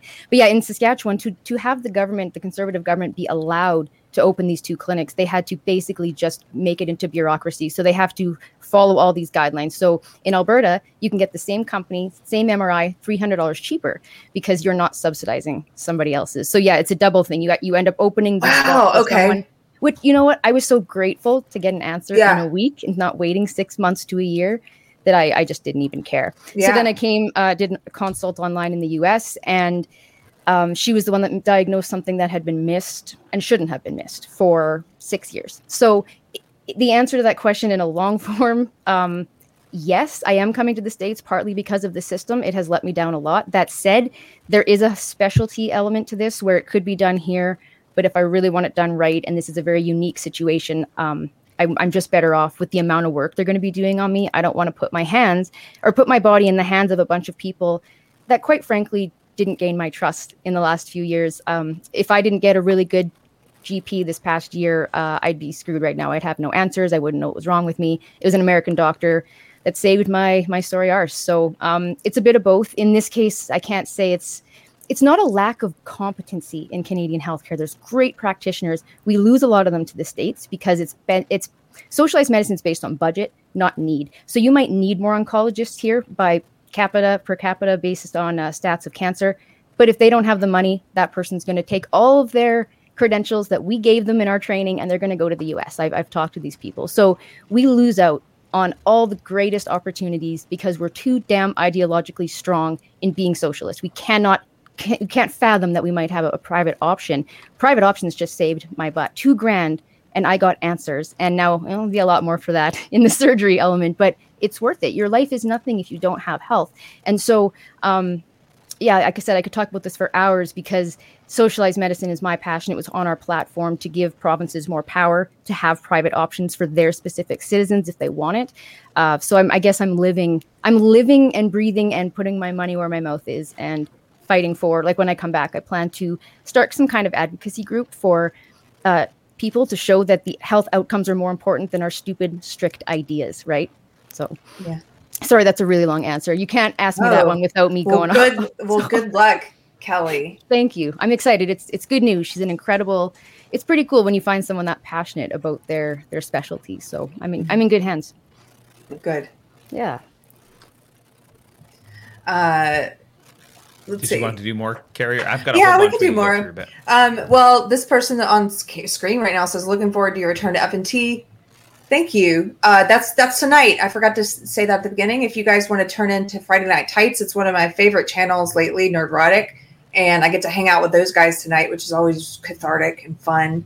So I'll see you on I'll see you on Friday Night Tights. Anybody that watches that show, and uh, yeah, we can do more. I don't know how long we have you, Sean. Do you have to take off? Do you want to stay for some of Uh, these? Or?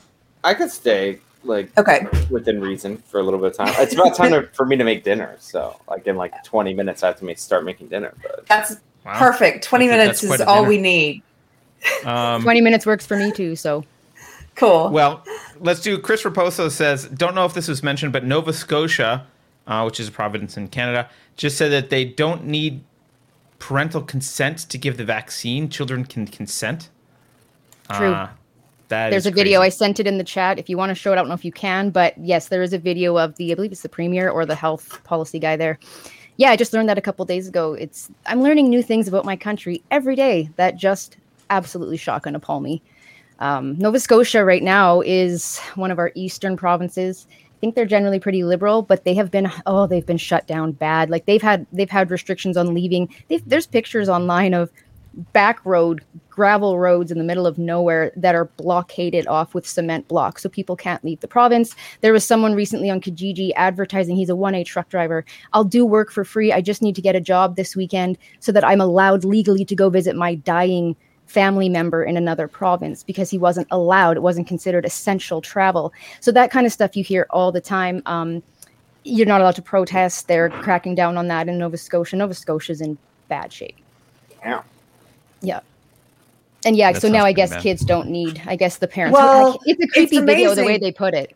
because it's amazing they're doing the same thing with when it comes to kids uh you know t- saying that kids don't need parental permission to choose surgery for transitioning for you Yeah. know what they want to call gender affirming care because they don't want to use words like hormone replacement therapy or Yeah. um you know in some cases i mean the surgical options i think will be there soon Yeah. Well, you can have top, top surgery. I know in California for sure, but in Canada, there's a clinic in Toronto that does top surgery as long as as young as 14. I'm not sure what the consent is there, but of course, there's the big court case in BC. Whether you guys have followed mm-hmm. it with that guy and his young daughter, and it went to court, and he's really trying to expose the psychologists and the doctors because it's they're the ones that are pushing this so hard. And because in Canada, like there, there's rules uh, obviously against actual conversion therapy, which of course I, I don't think that's in any way a positive thing. I'm very glad that we don't have such barbaric practices, but the wording is unique in that we're heading towards a direction that you can't do anything but affirm that gender identity. And it puts these young kids who are in, sucked up in the social contagion into the hands of a psychologist who's not allowed to say anything but yes you are what you think you are. And then you have the parents who are being pushed as kind of bigoted. There's a lot of power within the schools. Um, alberta's had issues with see lgbt groups that they're not allowed to bring the parents in and they're just giving a lot of authority to the state essentially and then actual lawsuits and this father was jailed for a while at one point um, and of course they they worded it it's in the best interest of the child and it's really quite heartbreaking um, like i said that's another area that we're heading in a, a scary direction wow Yeah. All right. Uh, let me get through some of these. Uh, Christopher Gorey says, I predicted the coming of tattoos weeks ago. Sickened I was right. Yeah. We're all sickened that you were right. Uh, Trinoculus P says, Hey, Keri, Oh. make sure to renounce violence and distance from geeks and gamers on Friday night tights tonight. okay i'll do that Um, thank you TPS says, I have a tattoo of the Tau Rose symbol for Christ on my shoulder, but I thought about for 20 years and drew it myself. I don't oh think we're yeah vilifying tattoos generally. I think we're vilifying Yeah. COVID tattoos. I, I will I will vilify tattoos generally. Just get a will t-shirt. I don't. I yeah. Just to be clear, Hmm. I I like some tattoos. I think for me, I was just thinking more about: is there a difference between a tattoo that's a tattoo that is symbolizing and marking some kind of uh, transition in your life or some kind of event in your life or something that was meaningful and impactful? Is there a difference between that and a tattoo that is supposed to stand in for identity? I think there is. I don't know. Maybe I'm wrong. Uh, yeah. TBS says legal is not ethical. Say no to papers. Yeah, clearly. Although that's one of the big fallacies I think a lot of people forget. They they ask whether something's legal when they should be asking if it's ethical. Um, I think we read this one from Little Matt Ragamuffin about the public pushing for papers, right, Keri? yes. Um, let's see. Tweet Girl says Canada is a crystal ball into your future. Yeah, unfortunately, so is California, guys. Uh, Cantor Chuck says, "Yay, Kelly, great unsafe Canadian representative." why thank you i'm sure all of the really liberal people would disagree and think that i am an absolute bigot fascist but thank you Which is, and for anybody who hasn't seen our interview with you or, or is not familiar with you, you're another former SJW. I don't think I said that at the beginning, not on camera anyway. No, I think that Um, was prior. Yes. I, I sure No? am. I voted in I voted well not in didn't make my vote didn't matter, but I did vote for Justin Trudeau in 2015, and then I ran for a populist right wing party in 2019. Well, so I did they hate- flip. They really hate us the most, though. The ones, the the Oh wimpies. yeah, 'Cause we are it's like, apostates, and it is Oh, yeah. not not okay. You so- left. You left. Yeah. Uh, oh, I'm just reading a private message from Sean. So was that sarcasm? You're not actually opposed to No, no. tattoos? Look, you were I'm- kidding. I'm, I'm not. Look, I'm not gonna take. I'm not gonna take the the stand. Absolutely, nobody should ever get one. But in general, I'm like, eh, just get a T-shirt. It's fine. Like, I think that's generally true. Or Uh, get- and I'm get that someone who te- has a tattoo, but get, I think it's get generally that. true. but if you get that temporary one that you're gonna get and wear that one that lasts like a month, like do that first and see if you still want it after a month. Yep. That's, That's probably smart. idea. That's probably smart. Um, Christopher Gorey says the uh, the article refers to questions as digital hate. It's a Washington Post article from 32421. He's talking about the the questions about COVID. They're digital hate. Oh. Excellent. Uh, Common Sense Production says on 10 2020, CDC reports only two thirds of excess deaths were COVID. On 41621, they say excess deaths now match COVID deaths. Something very wrong with numbers. Yeah, I, I, I, think it's hard to do that. I mean, I, the, there's so much comorbidity and yeah. Well. I, I think they've been going with the two thirds thing. I haven't seen that other further report, but I th- I'm pretty sure they've been going with the two thirds is due to COVID, and but there's a lot of excess deaths and like drug overdoses and all that that are related to the lockdowns more so than COVID itself. So, but yeah, I think two thirds is generally where they're at, but I don't want to like you know quote something scientific-y and get your channel in trouble. So, but I think I think it's generally where where their estimates are. Uh, Human Kirk says the Maple Leafs are playing the Canadiens in the playoffs for the first time in 40 years. Canada won't be able to share that cultural moment. Tragic. It's Wait, tragic. com- I'm not a says hockey Kamada. person, but uh, yeah, it's it is tragic. It's a big part of our identity. There's these things that you know Canadians do and appreciate, and even if you're not like a fan of a certain sports team, you're supposed to be. I don't know. It, it's it's kind of just a point of national pride. Yeah, everyone's really loving looking at you guys. You see these pictures on Twitter of these massive sports events in the states, and everyone's all crowded in. And meanwhile, I think in Ontario, once they get through all their vaccine, their their roadmap to recovery, I think you can have five whole people at an event outside. I know. Isn't it amazing? Insane. So I get so annoyed and envious of you guys sometimes. I'll try not to be bitter. Oh, I'm sorry. You, you guys should be, look. I I really want because Texas has so, so many people moving here right now, and they're not all uh, freedom lovers. I'll just put it that way. There's a lot of people coming from California and New York and other places that are. I know there's wrong thinkers coming, but there's also people who are not freedom lovers. And so I've just been encouraging you. If you're a wrong thinker, if you're looking for a place to li- live, come to Texas. I know New Hampshire's making a bid too. I know they have their free state project and everything, but I would make we need more than one free state. But come help Yeah. me make Texas a free state. That's fair. Texas, we've looked at like Texas and Tennessee are the two we've looked at, but it's not as easy to get into the states from here. So we're we're wondering when Canada becomes officially a communist refugee place. We'll see when that makes the list. We're not too far, I don't think. right. J- just just fly down to Mexico, grab a small child, and cross the border illegally. You'll be fine. You're that has come up on Twitter. I've seen people say stuff like, "Just go to Mexico and walk through the border." It's like, well, We'll pay we'll pay for your college. yeah, it's, it's, I'd like to go down. I'd like to to go American. We've both got American in our blood, so uh, yeah. I think uh, the hubby's family was in Kansas before they came up here. So It, it is unusually difficult for like citizens of these very similar countries that speak English as the first language to move between one another. Like the UK, the US, uh, Yeah. Canada, Australia, like New Zealand. Like it seems like if you know, like to a certain extent, if you're a citizen of one, you probably fit into the other one. Like, Yeah.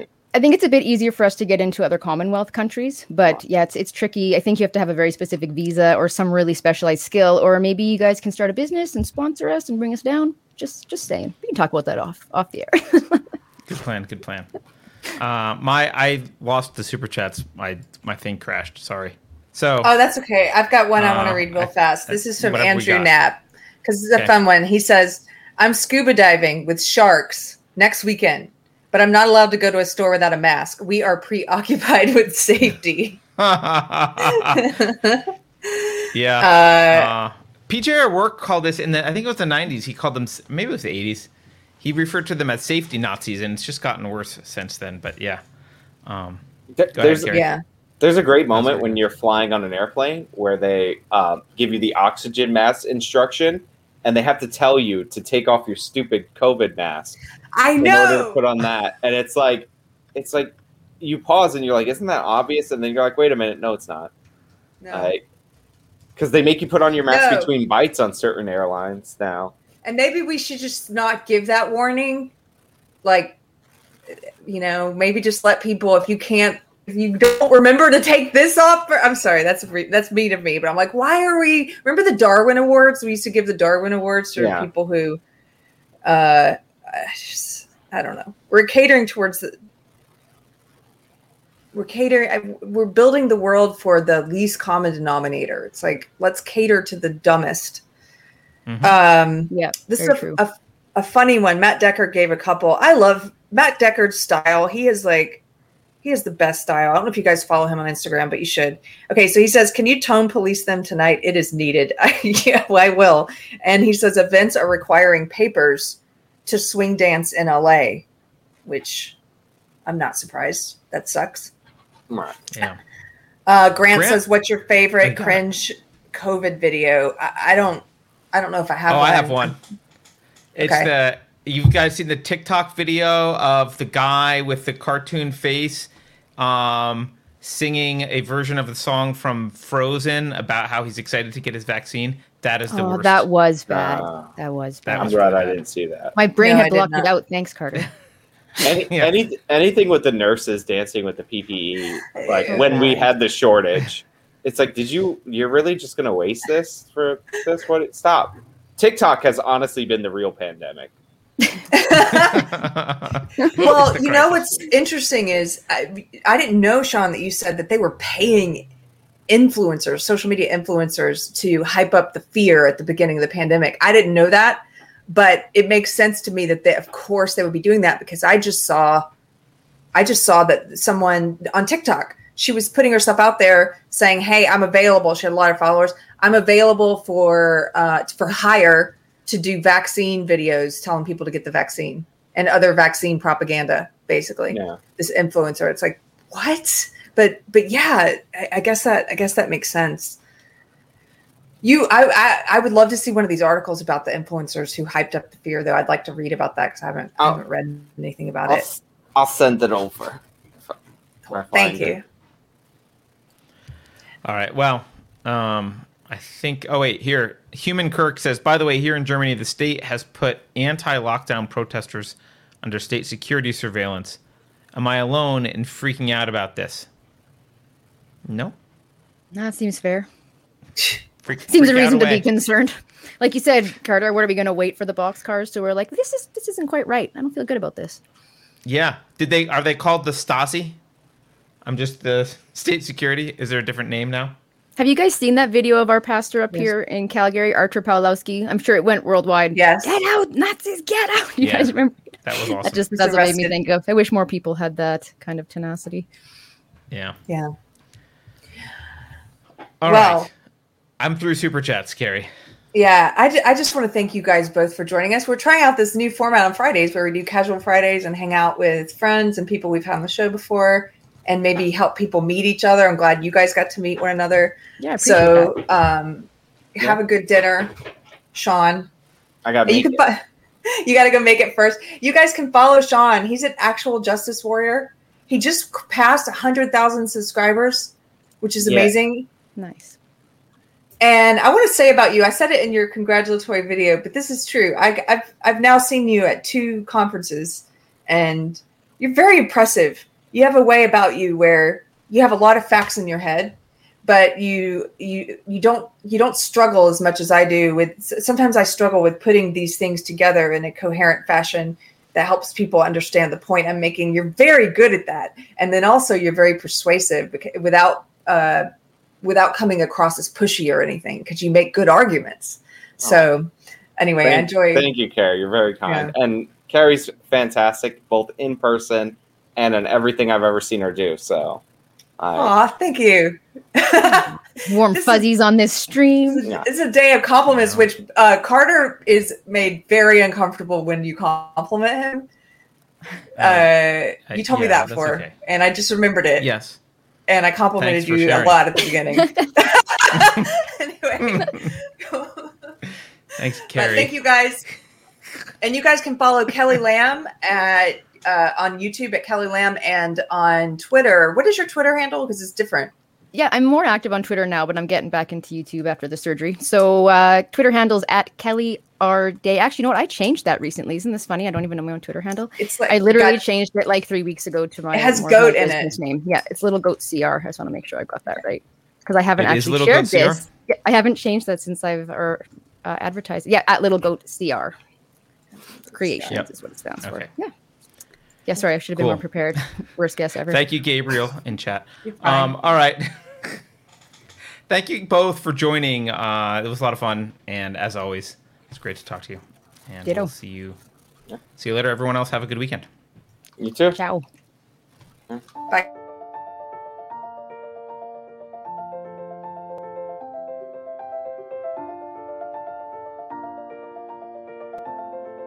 Thanks for watching. If you're new to the channel, we have a deep content library that includes interviews with everyone from Mike Cernovich to Meghan Murphy, so go check it out.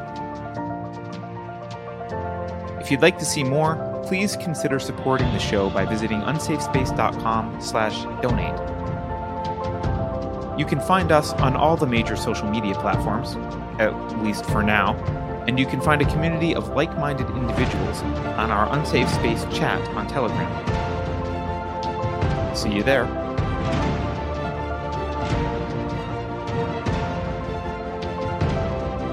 Warning. This is an unsafe space. Dangerous ideas have been detected. The content of this production has not been authorized by the Cathedral. Pay no attention to it. The following co-conspirators have been unpersoned and marked for cancellation. They are also spreading vicious lies about me. I am human just like you. Insert localized idiomatic greeting. Individual sovereignty is highly contagious. Good parents keep their children regularly vaccinated. If you think about it, no one should be allowed to express opinions. But don't. Think about it, I mean. That's not your job. Thinking has been scientifically proven to be less efficient than compliance.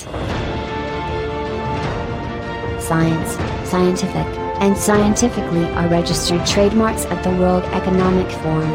Unauthorized use is prohibited. Computer voice Curtis, never mind, that last line is fake news. Please disregard it and return to your safe space immediately. There will be cake.